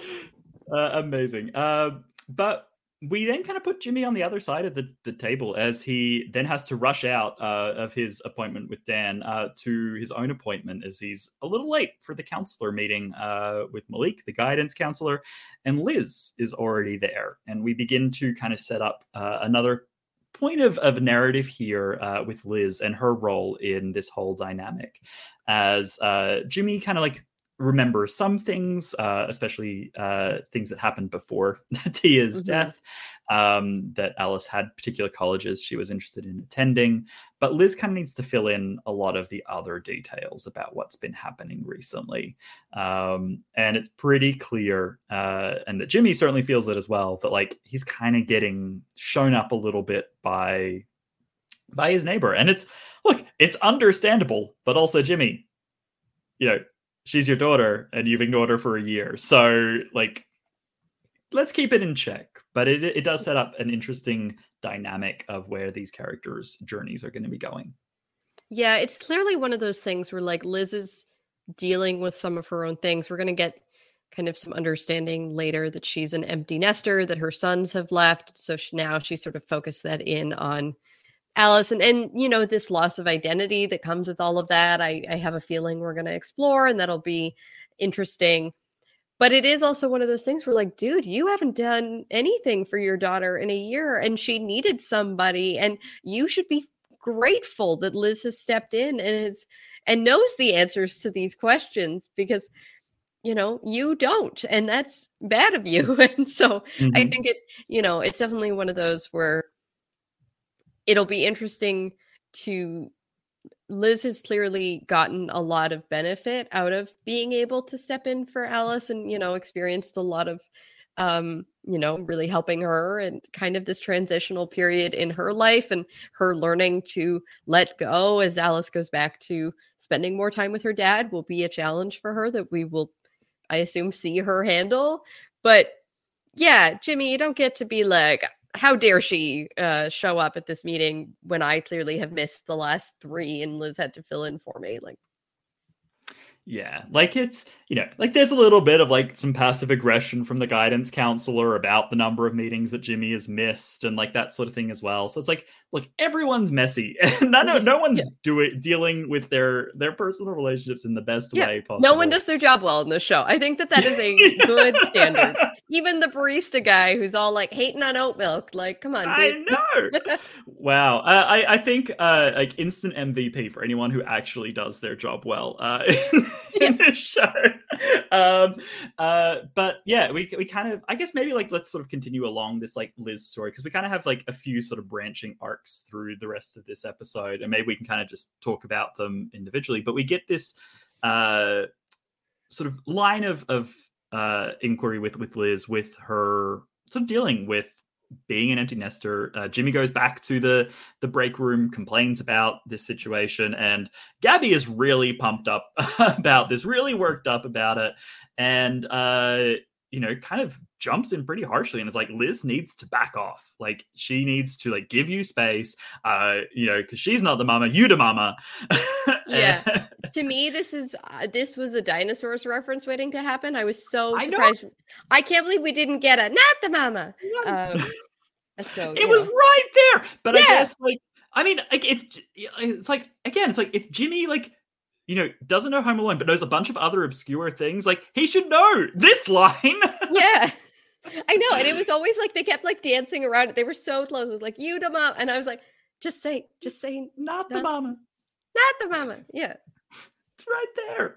uh, but uh, but I think it's really interesting. that, Like we we see like by comparison, like Jimmy's like arced up and they're like, but it's in like just venting mode. But Gabby really latches onto this to the point where she goes to Liz's house and like with the barest pretense of bringing over a basketball, like just straight up confronts Liz in like a like just no like it's it's just out of line right across the board the way that gabby confronts liz tells her to back off like trying to sort of dance around it of like look you know if you you know we just need to back off the more that you're there the less the jimmy can be and it's so out of line especially when we learn that gabby is liz's godmother and it's also not been helping with this circumstance at all yeah. I yeah, I'm really thinking that like this line that we're gonna get from Paul of no one gets through this life unscathed is going to be mm-hmm. a bit of a thesis for this show. And I think it's going to be one of those things where every single character we meet is going to have some core wounding that we will see being expressed in this show. And I wonder if Gabby's inability to step up in this moment at a time that like this is literally the job of a godmother is like one of the parents has died and she's supposed to fill in this is her time and she has fallen short of that obligation and whatever the reason is for why i bet we will learn it and i bet it is going to be a thing that gabby is gap- is grappling with right now of like the fact that she didn't step up for Allison this time. And she is clearly projecting that to Liz and saying, like, no, you're the one doing it wrong because you're being overbearing. You should have been chill and let him figure it out on his own, like I did. And it's like, no, like Liz. Liz is the only one that's like stepped up for this kid. And and sure, does Liz need to back off now? Absolutely. And like, may she struggle to do that? Remains to be seen, but I wouldn't be surprised. But like up until this point, I don't think Liz has done anything wrong. No, uh, I like it, it, It's tough because like I, I think Paul will get my my MVP for this episode, but Liz is a very close second here because like Liz is doing like phenomenal phenomenal work here. Uh, no one else can do their job, but Liz can. Yeah, like, yeah. and she's not getting paid for it.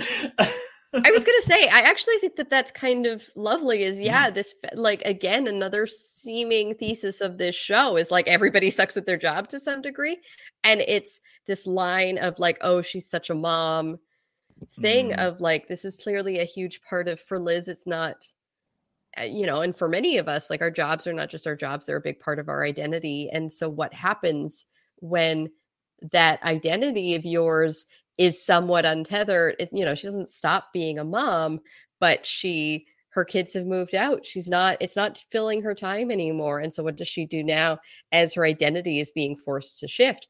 As it could be if you, you know, sort of lose your job and uh, I don't know, graduate from post secondary school and are no longer a student anymore and have to deal with that identity shift, right? Like these identity shifts that we have in life can be really hard. And so um I, I think that it's interesting I, I think that this is a continual thing that we will see that like no one is great at their jobs uh it's like maybe Mhm. also a bit of a theme that extends to liz as well despite the fact that she is doing the incredible amount of unpaid labor that is motherhood Indeed. Like and and like to that point, like as well, like obviously like she is like you know, pushing a little bit more. We kind of get like that beat later, the, the the note we leave the episode on with Liz is when Alice does come over and bail out of Taco Tuesday because she's decided that she is going to try to to reach out to Jimmy. Um, and we get like this really like sad beat of Liz like having already kind of uh, you know told her husband to like go off and do his thing because uh, you know Derek doesn't want to hang around with the kid that isn't his kid, and uh, Liz is kind of left alone with this like beautiful spread. Uh, you know these like freshly tumbled rocks laid out on the napkins, Yeah. like big plate, and like she's alone in this space, and it's it's very sad in that space, and we can understand really easily and quickly like why that, that it while she's not getting paid for this job she is getting that emotional payment that like that space of being able to deal a little bit easier with the fact that all of her kids are gone by having someone else that she can look after that she can mother that she can give advice to that she can like be excited about what they're doing at school what their extracurriculars are what their path towards college is. Um and in, but in this moment none of that is around her. And it's certainly something that I feel like we are going to be exploring in great depth coming forward. Yeah. I Uh, was proud of her though because it was there was no like guilt, there was no mhm. like oh are you sure like I haven't whatever she she like played it off like oh yeah no problem like go and like she had clearly gone to a lot of effort, but you know she wanted Alice to be able to reconnect with her dad and and so she's like so far doing everything right. Yep. Hundred percent.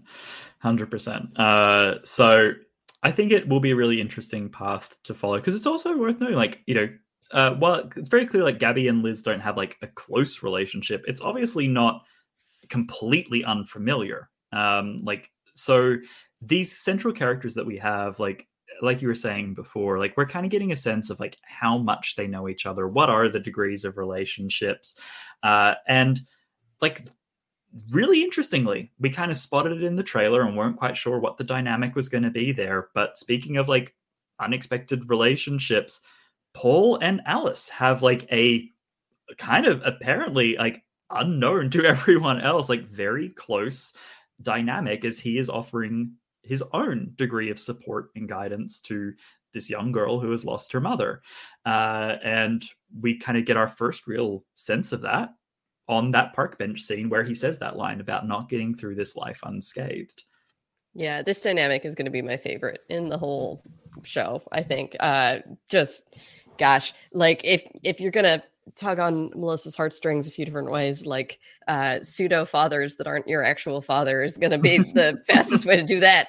Um, and I just thought it was so sweet that he's like clearly sort of giving her therapy, but I, you know, the bond certainly seems like he's probably known Alice her entire life. Like I certainly seem to get the sense that, you know, Paul and Jimmy clearly know each other super well. Um, and so probably he has known Alice for a really long time and he is like being there. And this is clearly something that this is not the first time that they've done this. And uh yeah, I thought it was just um just this really beautiful dynamic of, you know, like him talking about you can't let your grief drown you. You have to face it and come through the other side. Um and she says nobody gets it and he's like I know someone who does and you know, he's just clearly like listening and understanding but trying to push her a little bit in just this really lovely way. And so it's one of those where I'm like Jimmy's relationships with his patients are not at all a healthy therapeutic relationship. This one maybe maybe is more that. And you know, I still, you know, don't eat Nashville hot sandwiches at my therapist's house. Like it's clearly more than just that, but there is kind of a healthy aspect of that guiding you through your emotions as you deal with them kind of thing happening here. Yeah, it's a really like touching sort of dynamic here because it, you know, it is like there is like an element of it that does feel like a little like oh, you know, that it's not something that that Jimmy knows about, but there's value in having spaces that are private and that are yours. It's just complicated because it's like it's also your dad's boss. Like you're going Mhm. to his house like on your own. Like it's like there's some like there's some weird stuff in there that uh, you know hopefully they deal with it all very well uh, in the scheme of things. But I do really love the heart of that relationship and that dynamic that, you know, again, it's nice to have like a reassurance that like it's not like Alice only has Liz either. Like she does Yeah. have like another supportive person uh, who is kind of this like, you know, again, like a pseudo father figure because if we kind of think about it, like Alice lost her mother to uh, to death, but lost her father to grief uh, for a year, and so she's found these two people that can kind of help her in some way to have a semblance of a path forward. But uh, it's going to be challenging, and I'm sure this will be uh, a point we kind of get it mentioned a few times that like that Jimmy doesn't know about this, and that Paul doesn't want Jimmy to know about it because he's a private person. He doesn't want Jimmy to make a big deal about it at least it seems like it's framed as something that will be a positive if Jimmy finds out, despite perhaps you know a little bit of hurt.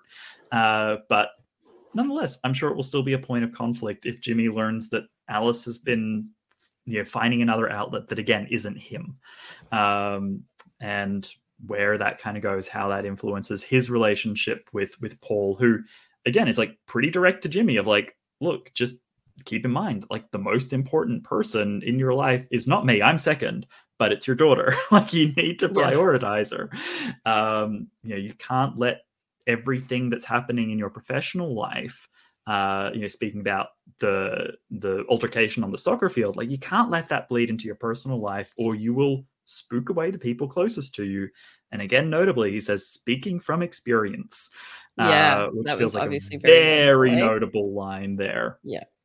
Yeah, and I I I do think it's helpful that like Paul's whole thing is like don't tell your dad because he will want to hug me. Like it's one of those things where like clearly Jimmy would be support it's not that they think Jimmy wouldn't be supportive. It's anything they think he would be too supportive and they like don't Yeah. want that, which I thought was interesting. Um we like once again get a reference to Paul's Parkinson's as well uh, Mhm. with the shaky hand thing, which I think just is going to be something for us to track um, throughout this episode.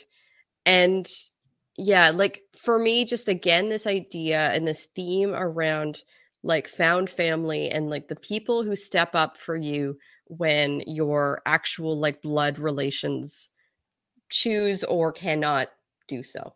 And like the, you know, it's something that has been such a like moving part of my life when it's like, oh, this person like didn't have to help me in this moment. And like they chose to do so because of the relationship that we have that is not one out of any sort of familial obligation, but one through kind of mutual care and respect developed over time. You know, like uh, uh, like we play D&D, we love a found family narrative Mhm. and it's just Yeah. like we're seeing bits of that in here with kind of both Liz and Paul and I'm just like big fans of seeing these two adults who step up for Alice and form that community around her so that gosh, I was talking about this on a different podcast earlier today like the um aside rant about capitalism because it's a PSR podcast, but like the nuclear family is a capitalist design because it requires us to spend more money. If you have fewer people that have to do it all, they have to buy a bunch of stuff in order to be able to do it.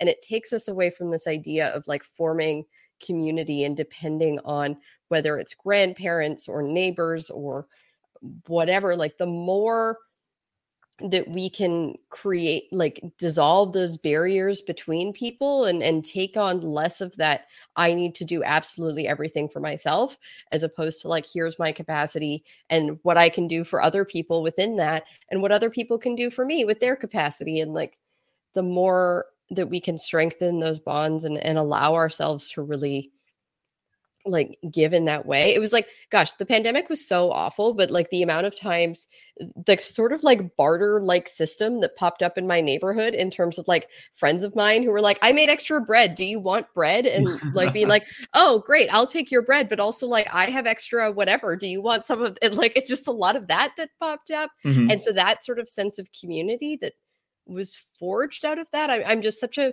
huge fan of exploring these ideas around where you find community, how you build that with each other, and then the ways that it can make up for other life difficulties and like who steps up in those moments when you when you really need them to.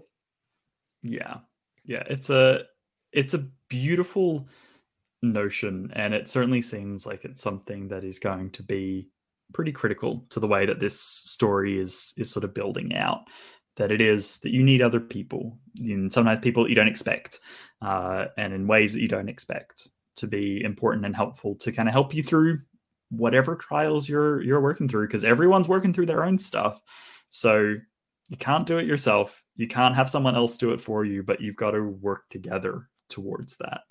Uh, so yeah, and and we kind of get the sort of the last beat of this particular sort of element of, of Alice's sort of story through this episode is that she does on this advice of uh, from Paul is decides okay I'm gonna take my dad up on his offer to have dinner tonight. I'm gonna go grab the sandwiches, and she comes over to uh, to to have dinner.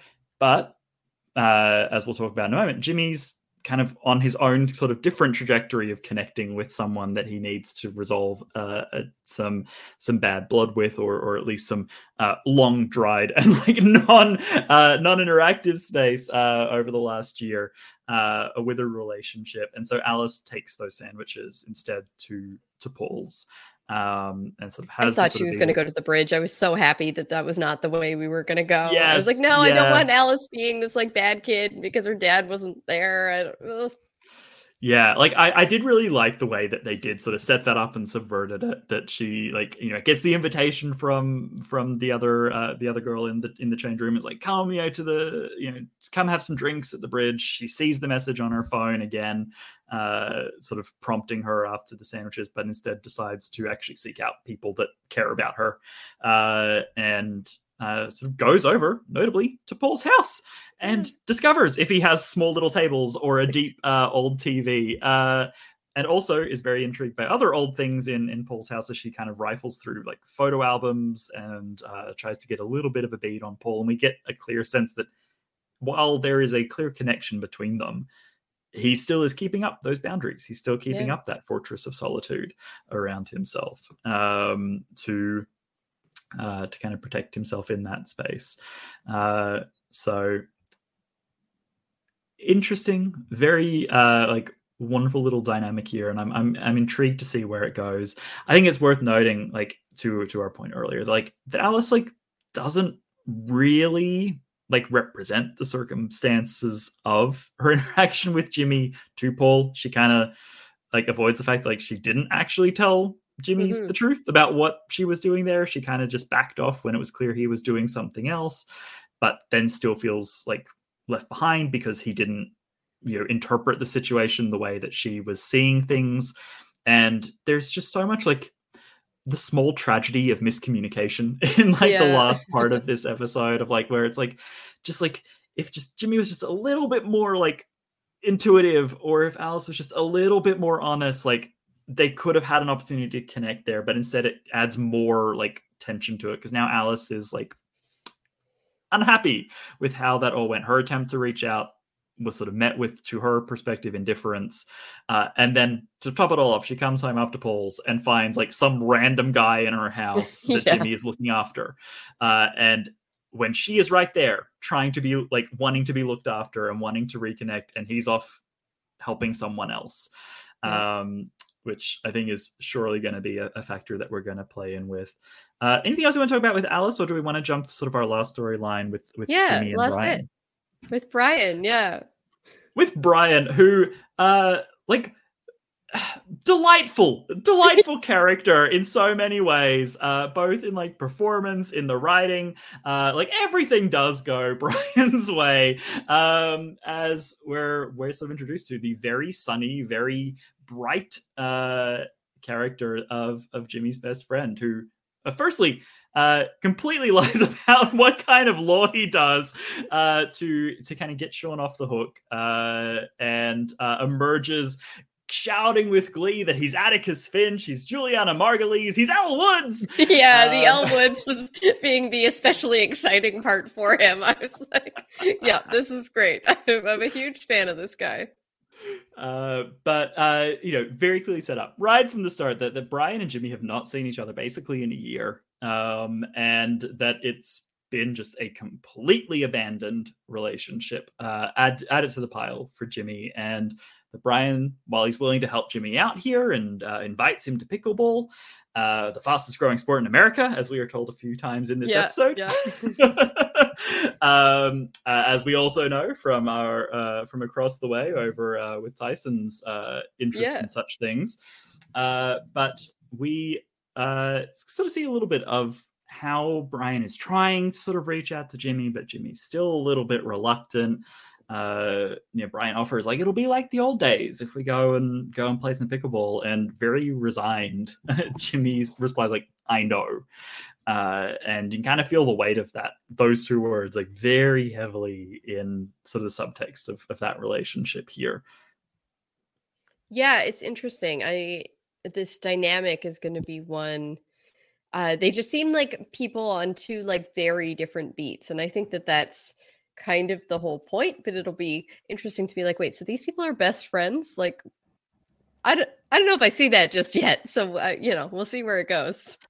it's it's interesting because like you know we do see a lot of like little like sparks of like goofy jimmy and like sort of the very like relaxed sort of silly jimmy that we I, I could very much imagine like being like pretty close with someone like brian but with all of the weight of grief that kind of like clouds over that at the very least at this point in time they are in entirely different places. Um and thankfully Jimmy does decide after uh, sort of thinking it over that he does decide to uh, to go try pickleball uh, because Brian barges into his office in the middle of one of his appointments. Um, again, people doing not great things. As uh, this is the scene where where Jimmy is like talking to the woman who's struggling with the compulsions, um, and Brian just storms in, says he's going to pay for for her session. He'll he'll get her Venmo, um, but sort of confronts Jimmy of like, I need you to know that like you are being rude. You are being like this is you can't just show up out of nowhere, ask me a favor, and then just pretend like it's nothing. Like you are coming to pickleball. We are going to deal with this because this is not okay. Uh, and storms out. Yeah, the the storming in the middle of the therapy is like this couldn't have waited. Like this is this is ridiculous. Um, I did sort of want to shout out a couple things. We've gotten uh there was a shout out to Carl Jung in the first Mm. episode. There was a quote, um, which I thought was neat because um Carl Jung is one of like the founding fathers of psychoanalysis is like a, a psychological theory, like kind of up there with Freud in terms of this idea. Um, Jung Jungian psychology often revolves around things like archetypes. So looking at uh, kind of this stereotyped pattern of behavior. Um, and a lot of around like psychology and stuff like that, which I thought was interesting. And then in this scene, we get the shout out to magical thinking, which I was instantly like, Mm. oh, that's a psychology term. That's cool. And so it's this idea that, like, oh, the world is uncontrollable. And therefore, if I do these things, I might gain some sort of control because of some like magical connection that there is. This sort of like making these leaps in logic of like, oh, these two things, my, every time I make sure to lock my door six times, I make my bus. And if I don't lock my door six times, uh, then you know something bad will happen and i like won't make it to work on time you know this is obviously like a very Yeah. mundane example the the catastrophizing of the outcome is usually much bigger than that but um I don't know. Missing my bus is pretty bad. yeah that was like a terrible example that i gave that is like whatever read more about magical thinking if you want but i just thought it was interesting that there we are getting like it, it was something that i sort of joked of i was like oh I'll- be interested to see if we get any sort of psychological theory or whatever and i was like oh we've like gotten the tiniest bits in both these episodes like a reference to like a very famous psychologist this like psychological term and was, I was like okay maybe we'll keep getting these like sprinklings of actual psychological theory and vocabulary in this show uh despite them often using words um they like throw word the word um like crazy and there was another did they use the word psycho Uh, they refer to uh, well, Alice refers to uh, Dad's psycho patient uh, when she's talking to Paul. And kind of yeah which i guess if it's alice saying it like okay fine it's you know it's not good we shouldn't you know use um words like that but it was one of those like okay fine um but yeah so that was interesting that i was like oh magical thinking that's fun I, I know what that is Yay! Like I, I am really intrigued to see like how uh the patients uh like Jimmy's patients like are utilized uh Mhm. as like are are is this sort of like other group of characters like uh like our, our Joy Boy Steven, like our barista guy Dan, like our our compulsion uh uh woman here, as well as like uh the uh the superficial guy, like how are they utilized to like uh, amplify uh, like elements of the story. Like it feels like they're going to be here to be like little little beats that we can use to kind of thematically hint towards what we're dealing with in uh, you know in these in these episodes or with Jimmy's uh, development with others uh, sort of journeys along the way. So I think the fact that we do get this call out to magical thinking is maybe something to keep an eye on. Like is that something that we are going to explore in some way uh, with with our characters, uh, or is it just a nice little little shout out for those who who know a little bit more Yeah. about such things than I do? Uh, but yeah, but Brian, but Brian chal- challenges uh, Jimmy here and is like, don't just like drink whiskey alone in your Santa mug, um, which Jimmy ends up doing later, and Yeah, that's kind of what yeah. inspires him to to kind of put on put on the gym shorts uh, and go out to the pickleball court.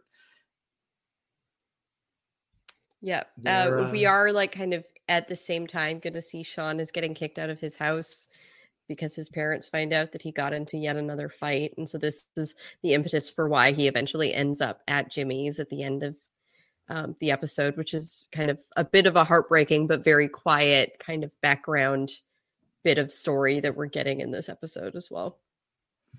Yeah, yeah. These like I, I am really intrigued by the choice um that Sean does appear to be like a bigger part of this story than just a patient or just Jimmy's first like big breakthrough patient that you know he's literally crashing at Jimmy's. Um so he is very much present in the story. We're following his his journey uh like you know in his own space. You know, uh none of the yeah, other talk about lack of boundaries. Yeah. yeah yeah yeah none of the other uh patients we've seen like outside of their interactions with jimmy but sean we've like seen him like you know where he was shoulder checked on the street we're seeing this scene in his home where he's getting kicked out uh because you know him ending up in in spending the night in jail like is not uh you know good for his little brother graham uh it's it's heartbreaking these like these things that are very like more common than we wish they were in in the world but uh you know just add to the kinds of trauma and and difficulty that someone like sean is dealing with um that he doesn't have a safe haven uh but he manages to find that at jimmy's um as jimmy and brian themselves are trying to figure out is there a safe haven here for their relationship uh going transition. forward Nice. I, I mean, sometimes I manage to make, them work. Uh, uh, but they're they're enjoying their pickleball, and eventually, just Brian turns to Jimmy and is just like, "Are we ever gonna talk for real?" And Jimmy, like, to a degree, uh, like somewhat fairly, is just like, "Not tonight." But Brian, that's just not enough for him. Uh, storms off, and we then have uh, what I think is a really wonderful scene uh, Mhm. between Brian and Jimmy here. Uh, what do you think about the sort of the resolution of Brian and Jimmy's story through through this episode?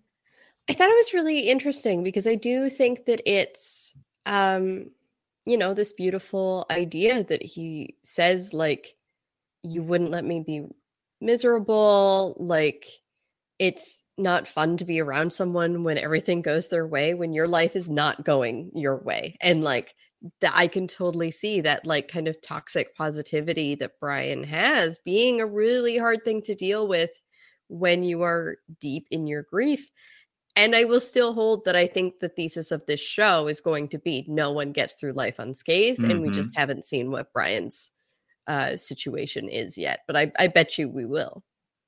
I I 100% agree. Like uh like Brian's like that degree of positivity like is a lot and there is surely like things that Brian is dealing with that contribute like this is perhaps part of his coping mechanism is to just take everything with this like enthusiastic unbridled positivity. Um but even if it's not there is clearly difficulty like th- the effect of tia's death and jimmy's like subsequent grief has harmed brian. Like this like sense of like losing his best friend for a year and he has no reason like no understanding of why because it wasn't even that Jimmy like withdrew with some degree of like look I just need space. We get the sense that it's just like Jimmy just stops like interacting with Brian, completely cuts him off. Like in the previous episode, he's hiding from Brian because he just doesn't want to interact with him. And like that's a lot to deal with uh, for someone, even someone that is very positive and bright, because even though he says everything goes his way, surely that's not reality. We know it's not reality because he just got really upset at Jimmy, like taking a big step in coming to pickleball, but just being like, can we not talk about stuff tonight? Like, which, look, I get it from Brian's perspective. I also get it from Jimmy's. So, like, sometimes you just need a space to just like have a degree of like normal or a degree of something that feels like a sliver of what things used to be like, which is what Jimmy promised, uh, what Brian promised when he initially invited him to pickleball. Be just like the old days. So Jimmy comes, just like the old days, and then it's like, why haven't you been talking to me for a year? Like that's not like the old days. But at the same time, Brian needs his needs met too, and Jimmy hasn't been a good friend. So it's really complicated. It's really messy, but I really love that we get this on the table. This beat of that Brian's positivity is just a little bit too much. And like we even see like after Jimmy kind of divulges this, like it's hard to be around someone that's everything goes your way when your wife has died. And Brian's response after a beat of kind of sitting with is like, Well, I never said everything goes your way. Yeah, it was kind of funny in like a gallows humor type of thing. Yeah. actually a very it- good point. Yeah. Like it, it cracked me up in that sort of way of like, you know, you could see like Jimmy just being like, like even though he sort of responded with that, like, oh my god, like you, he laughed, like he kind of Yeah. saw the humor in it, but like you could see, see that Brian got it too, that it wasn't him being oblivious um, or being a jokester. It is just humor and brightness is his way um of like and of showing affection too and like they they part on like very like you know seemingly good terms even though there's still healing that needs to be done for that relationship i i just want to like shout out i really love that like uh that we see you know two uh two men like saying that they love each other and like a small kiss on the head as they like part it's just like you are friends like love to see that Yeah, for sure. Um, and uh you know I, i'm really intrigued to see where this this brian and jimmy like story will go where brian's story will go uh because i really loved this like introduction to the character Yeah, for sure. Um, yeah, and yeah, Jason Segel of I Love You Man fame, right? Like, yeah. indeed Tell your friends you love them. all the time uh the, the one thing i will like say like that that maybe didn't work quite as well for me here was like i do wonder if this like particular conversation is just a little bit early it, i Mhm. think this is maybe what some of the feedback that we were getting at uh, or we were hearing from earlier of like where it kind of feels like some of these scenes feel a little too early in our Mhm. story to land the way they would like if we'd had the pickleball scene and it kind of goes well maybe we get a bit of a sense that like there's still tension there? And this scene comes like a couple episodes down the line where we kind of have a bit more of a sense of brian uh where we have a bit more of a sense of brian and jimmy's relationship and what it was what it's trying to become but it's not quite getting there. And it's because jimmy hasn't yet found the way to express why he can't quite connect with brian. It might have hit a bit harder for me or like with a bit more like punch or impact but like we sort of said, we've pretty much seen like everything from the trailer already. There's a lot of story left to go. We're only a fifth of the way through. So I'm hopeful that getting this on the table now means that there is some really interesting space we can explore going forward. And I reckon to your point, I think it's really insightful that not everyone gets through life unscathed. There's got to be stuff we're going to dig into with Brian. Yeah. Yeah, it's really interesting. I think you're right that I think some of the like a bit of a quip of this show is the the pa- the pacing is just very fast and it's it's interesting. I feel like so often the issue is the opposite, is where I'm like, Hmm. where is this going? What is happening? Like let's let's pick it up.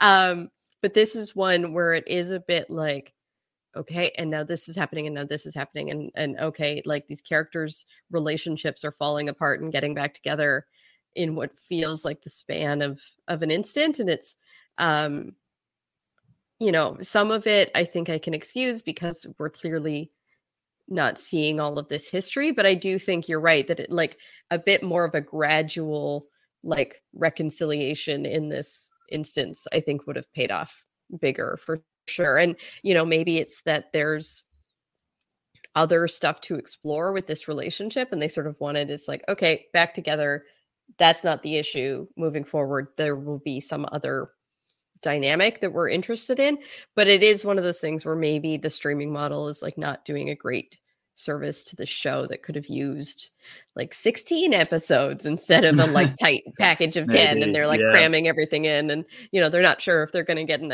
extra season so they're trying to tell the whole story in one season and uh you know uh, fingers crossed that if this continues to be a bit of an issue with the show that it does a good enough job that you know maybe it's one of those shows that then gets renewed for like two more seasons and then it's like okay now you Yeah. have 20 episodes you can tell the next bit of the story and you can calm down a little bit shrinking like take a breath it's okay. Yeah. Yeah. You can expand to fill the space a little bit more.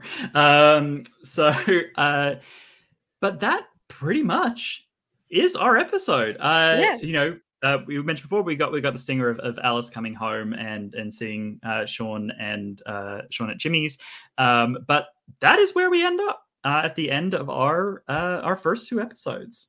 yeah. So mvp and lvp for the episode. Is it paul for you? Because it's definitely paul for me. Yeah, I think like a part of me really wants to give it to Liz uh, because I feel like there is just so much good that she is doing here um, in, in what she's offering, and is kind of felt a bit like stomped on by the other characters Yeah. unfairly in this episode. Um, so I think she gets like my uh, you know my honorable mention, but I gotta give it to Paul. Paul has just been such a like a, a great character through these first couple episodes that I got to make sure uh, he gets a big jump up on on those rankings. But uh, what about your LVP? Like I think it has to go to Gabby. I think like I, I like I don't think I want to give it to someone like um Grace's ex-husband who, you know, is like threatening to sue. Like what I, I don't know. That's just like such a minor yeah. character. I want to like try to Yeah. s- focus these on our like core group. And yeah, unfortunately, I think it's Gabby this episode. She's just like clearly hiding some of her own issues in going after Liz and and I bet you we're going to find out what those are and really feel for her. Uh, I wouldn't be surprised, but as it stands currently, it's like Gabby, girl, not cool. Yeah, uh, I'm I'm right there with you. Uh, I, you know, while I loved Gabby's uh, sort of role in in the first episode, and I love her banter with Jimmy, even in this episode, the scene with Liz is just it's brutal in uh, in a, in a lot of really unfair ways. Um, so I agree. I, I'd like to keep. I like the idea of keeping our sort of MVPs, LVPs to our kind of core cast um, because you know let's keep it small, let's keep it focused. We're dealing with the the trauma and difficulties, the ups and downs, uh, you know, the rises and falls, uh, the jumps and drops on a trampoline. Uh, so let's sort of see how people uh, people move through this uh, through this leaderboard. Yeah, yeah. there it is. It's coming back. We're not letting it go, folks.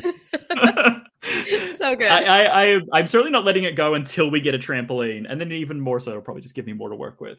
Let's yeah, it's excellent. I love it. Um, so yeah, that's our summary of the episodes. We've got a little bit of feedback from the patrons of post show recaps in the Discord. So again, if you want to um join the Discord and talk to us about this show, uh, you can do that at any level of the Patreon. But um, we talked to a few uh people there was kind of a bit of chatter and then i went in after the fact where i was like let me know if you want me to talk about it on the podcast so um you know hopefully we'll get more um next time but you know people just feel free to tag me if you're talking about it and you want us to bring it up on the podcast. So um our friend fitzy uh was one of the first people's whose co- comments about the show i saw and it made me real nervous. I was like oh no fitzy doesn't like it. Um but he says basically not a great sign that 10 minutes in you have me actively hating your protagonist main character and not in a fun way. This is bad my guess is they're intentionally doing this and that they'll double back to build our sympathy for him but starting from a place like this is a bad choice. Uh he points out you just had your therapist lead casually call someone crazy in a conversation. That's just bad writing. And it's like yeah like i feel like this is one of those things where we talked about it like they were trying to clearly paint him in a bad light but it really felt like they overdid it for like no good reason.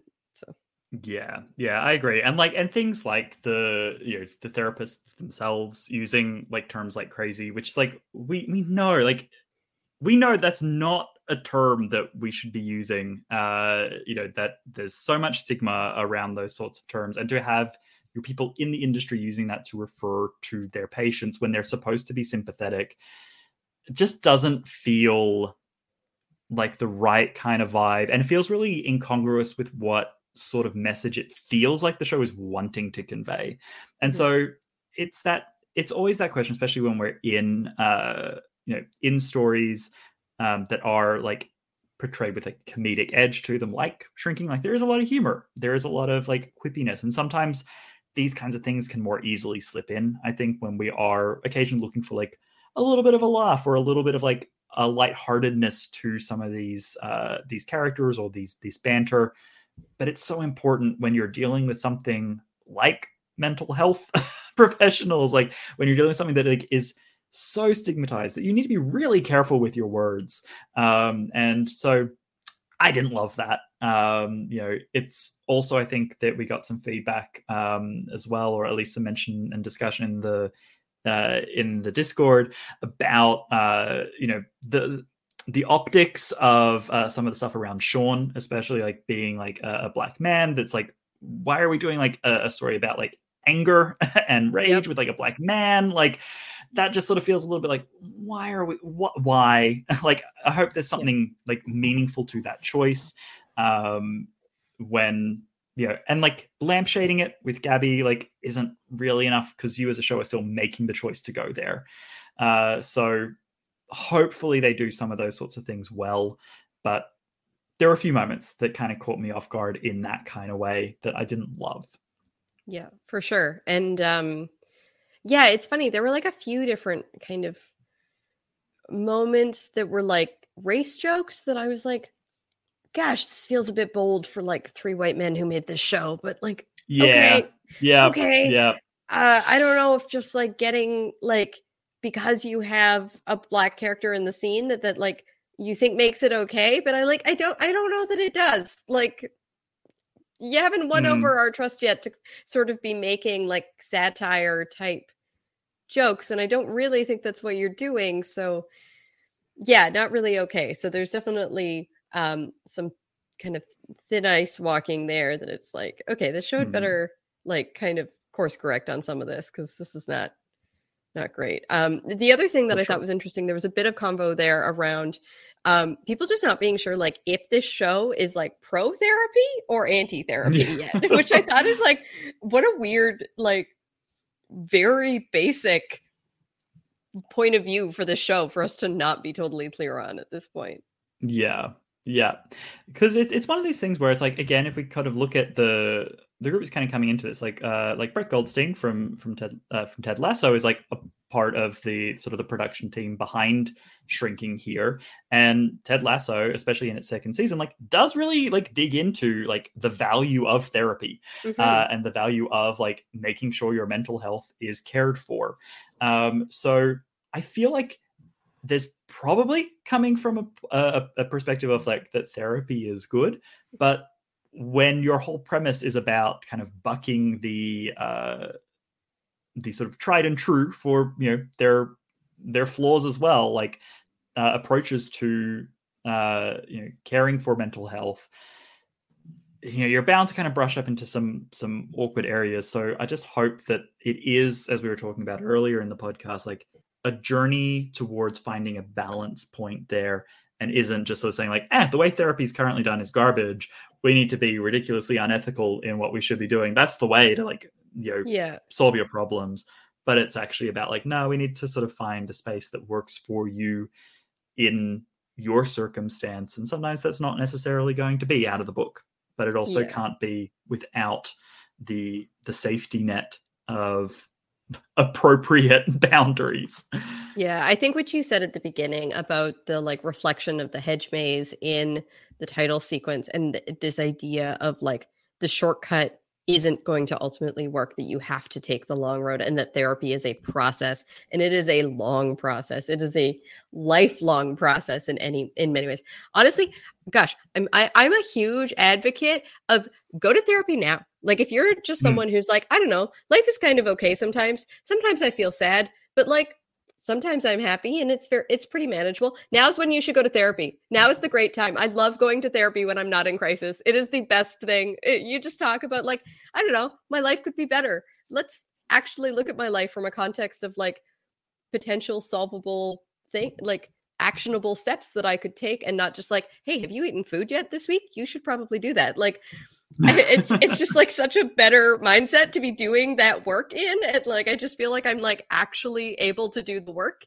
Um so you know go to therapy now. But what i think it's i think this show is ultimately going to be telling us of like that process is ultimately important and worth it and like you have to be willing to put in the time and show up consistently for the people in your life and in therapy and that jimmy is sort of buffing that in this time, but that ultimately will hopefully come back around to it.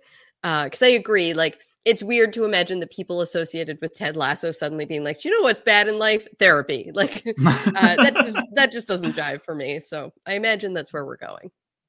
Yeah, I certainly hope so. And I feel like there's enough seeds, even in these like first couple episodes, that have some rough patches. Um, like that I can see that it could grow into that kind of message pretty well, pretty smoothly from where we start. It's always just tough when you've only got a few episodes to look at. You don't have the whole. So we're kind of speculating on where it might go, hoping for the best, but also like concerned for the worst because, you know, it wasn't a standout, like incredible start to this season. There were some some tricky bits, some things that were some odd choices, uh, some things that didn't land for us. I do think I talking it through, I'm feeling much better about the show than I same. was kind yeah, of coming very in. much. I same. think it, I think it sort of uh, clarified some of where these narrative threads are being set up, some of these character arcs and relationships further. So I'm feeling much more optimistic after talking it through with you, Melissa. Uh, yeah. So, so I hope I hope for the people listening that's true as well. Maybe, yeah. Yeah, and like I really hope that everything goes our way from here on out. Uh, I hope that Brian's mantra kind of like carries us through, at least in terms of like how we feel about the show uh, going forward. Because yeah. I think there's a lot of good stuff here, and I hope that that's where what gets the highlight. Yeah, yeah, and it, so it, it, just the last the bit of feedback from from Fitzy, he talks about you know he had a bit of an initial extreme reaction to these episodes, uh, and that he does think maybe he was a, a bit harsher with that initial look, but that he's really just kind of turned off by the structure of the show and the behavior that we see. Um, and that the two episodes felt like they could have been kind of mid to late season episodes. And so he's dealing with, I think, some of that pacing that we talked about, where I think some of it is intentional and really interesting uh, narrative. And I think some of it is a bit of the weird pacing that you pointed out that I think is um, that we're sort of playing catch up in this weird way. So I think that that is also kind of a very understandable feeling of like jumping in and feeling like you're already two steps behind on this show. Um, and then we shouted out Emily's question already. Thank you for that. Uh, and then T1000 wrote in uh, and talked about the the scene where he walks into the office. Would have been priceless if we didn't already know that he was the therapist. Uh, you know, it's a pretty hard spoiler to avoid for this show, unfortunately. Um, he he he makes reference to um or sorry they make reference i don't i don't know uh, T1000, but uh, when he's talking about how it would have been simple to tell them to stop doing the thing that makes them sad, all I could think about is the Bob Newhart routine. Uh, and I have to admit, I don't know what this is a reference to. So if anybody else does, um, if there's a link or something to it, please let me know because I like wasn't at all sure what this reference I, was. I feel like I'm gonna have to add it to to my research list along with the overnight oats that, that I need go. to figure out what this scene, uh, what this routine was because it feels like it's something I should know. yeah. Um, and so they continue. Not sure what to make of this show yet, but I'm going to keep watching because I really like Jason Segel and Harrison Ford. There's some really good moments of funny dialogue and some poignant moments that make good points, like when the daughter calls him out and says, This isn't enough. And the rest of that scene, which we went into, I think was a very important one. Uh, he talks about when he calls out his best friend for not letting him be sad. This is an important issue, and I wish that they'd even spent more time on it. Uh, that it's a little taken right back because then the friend makes a joke about it and Jason Segel laughs. So again, just a bit of this pacing that I think the the PSR viewers are kind of also feeling that we are says obviously the show also goes off the deep end much more than I expected, and the viewer has to suspend disbelief because obviously all of this goes way beyond unrealistic and unethical. I do think that they are starting him off as unlikable and just really messed up so that there's room for a lot of growth. Uh, and then shout out to uh, Jessica Williams as the female coworker and just some great dialogue of feel free to call me first thing in the morning and then tell me I'm wrong. I live for it. Looking forward to seeing Harrison Ford's character develop more. that was great. Yeah. Yeah. Like big, big ups to all of that. There is some, and I think that's like a very good summation of like what these first couple episodes have shown us. Like there's some really like poignant, beautiful stuff uh, like some beautiful speeches, some beautiful moments. Like talked about the scene with Alice, the, the scene with with Brian. I think also uh, Liz's confrontation with Gabby is is up there for me in terms of just really like punchy, uh, like effective uh, dialogue. Maybe some like messy framing around it. Uh, there's some like things that don't quite work as well. But I mean, I guess if if we're saying that like we none of us get through life unscathed and like not every show can get through through its yeah. airing unscathed either. I just hope that we do kind of iron out some of these, like some of these kinks, some of these things that aren't quite working as well, um, and that we can get more into what we were hoping for when we embarked on this journey.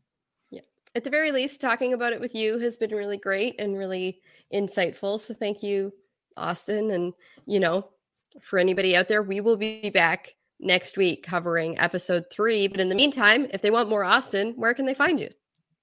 You can follow me at Austin F. Smith 8 on Twitter, uh, where I occasionally post my thoughts about whatever I'm watching. Uh, if you're particularly into Australian Survivor, uh, I'm covering that. It just kicked off this week. Uh, so you can see what I'm thinking about that there. Otherwise, if you want to hear more of, of my voice, uh, Melissa and I recently joined the aforementioned, uh, way back at the beginning of the podcast, uh, our good friend DM Philly, uh, to talk about The Legend of Vox Machina, uh, animated series from the folks at Critical Role, now airing on Amazon Prime. It's in its second season, halfway through already, uh, but we are we hopped on the line with Rich to talk about the process of adaptation and taking a actual play, a D&D campaign and adapting it to television. Uh, it's been a really great series so far, and we had a, a, wonderful discussion talking about all of the changes and adaptation choices uh, made along the way. So, so check that out if uh, if fantasy adventure is your jam. yeah, uh, you can follow me on Twitter, Melissa W28, and otherwise I'm podcasting for the Patreon feed as I talked about. So any level gets you access to additional podcasts. We're talking Doctor Who with Who A, uh, making our way through series three currently. So you can just jump in with us whenever we're about to hit a really good stretch. So that'll be really great. Ooh. And uh, otherwise, I will be on a upcoming episode of Zoe's Extraordinary Playlist podcast. Uh, the sorry, the one indescribable podcast crew covering Zoe's Extraordinary Playlist. Uh, so I was on there talking about episode three. Uh, I am watching the show for the first time along with Adam, um, and so we got on and talked about that. So you can check that out. And um, yeah, I think that's it. Uh, shrinking Vox Machina you know it's a pretty good time and otherwise i play d&d over on twitch.tv slash dm philly so if you want to um, watch actual d&d there's uh, d&d in space the dragonfly show airs on tuesdays with some very uh, prominent people about the psr uh, woods as we are traveling through space not time just space with our characters so you can check that out. The old vods are on dm philly on youtube. And so yeah catch us next time for season one, episode three of Shrinking. Bye bye.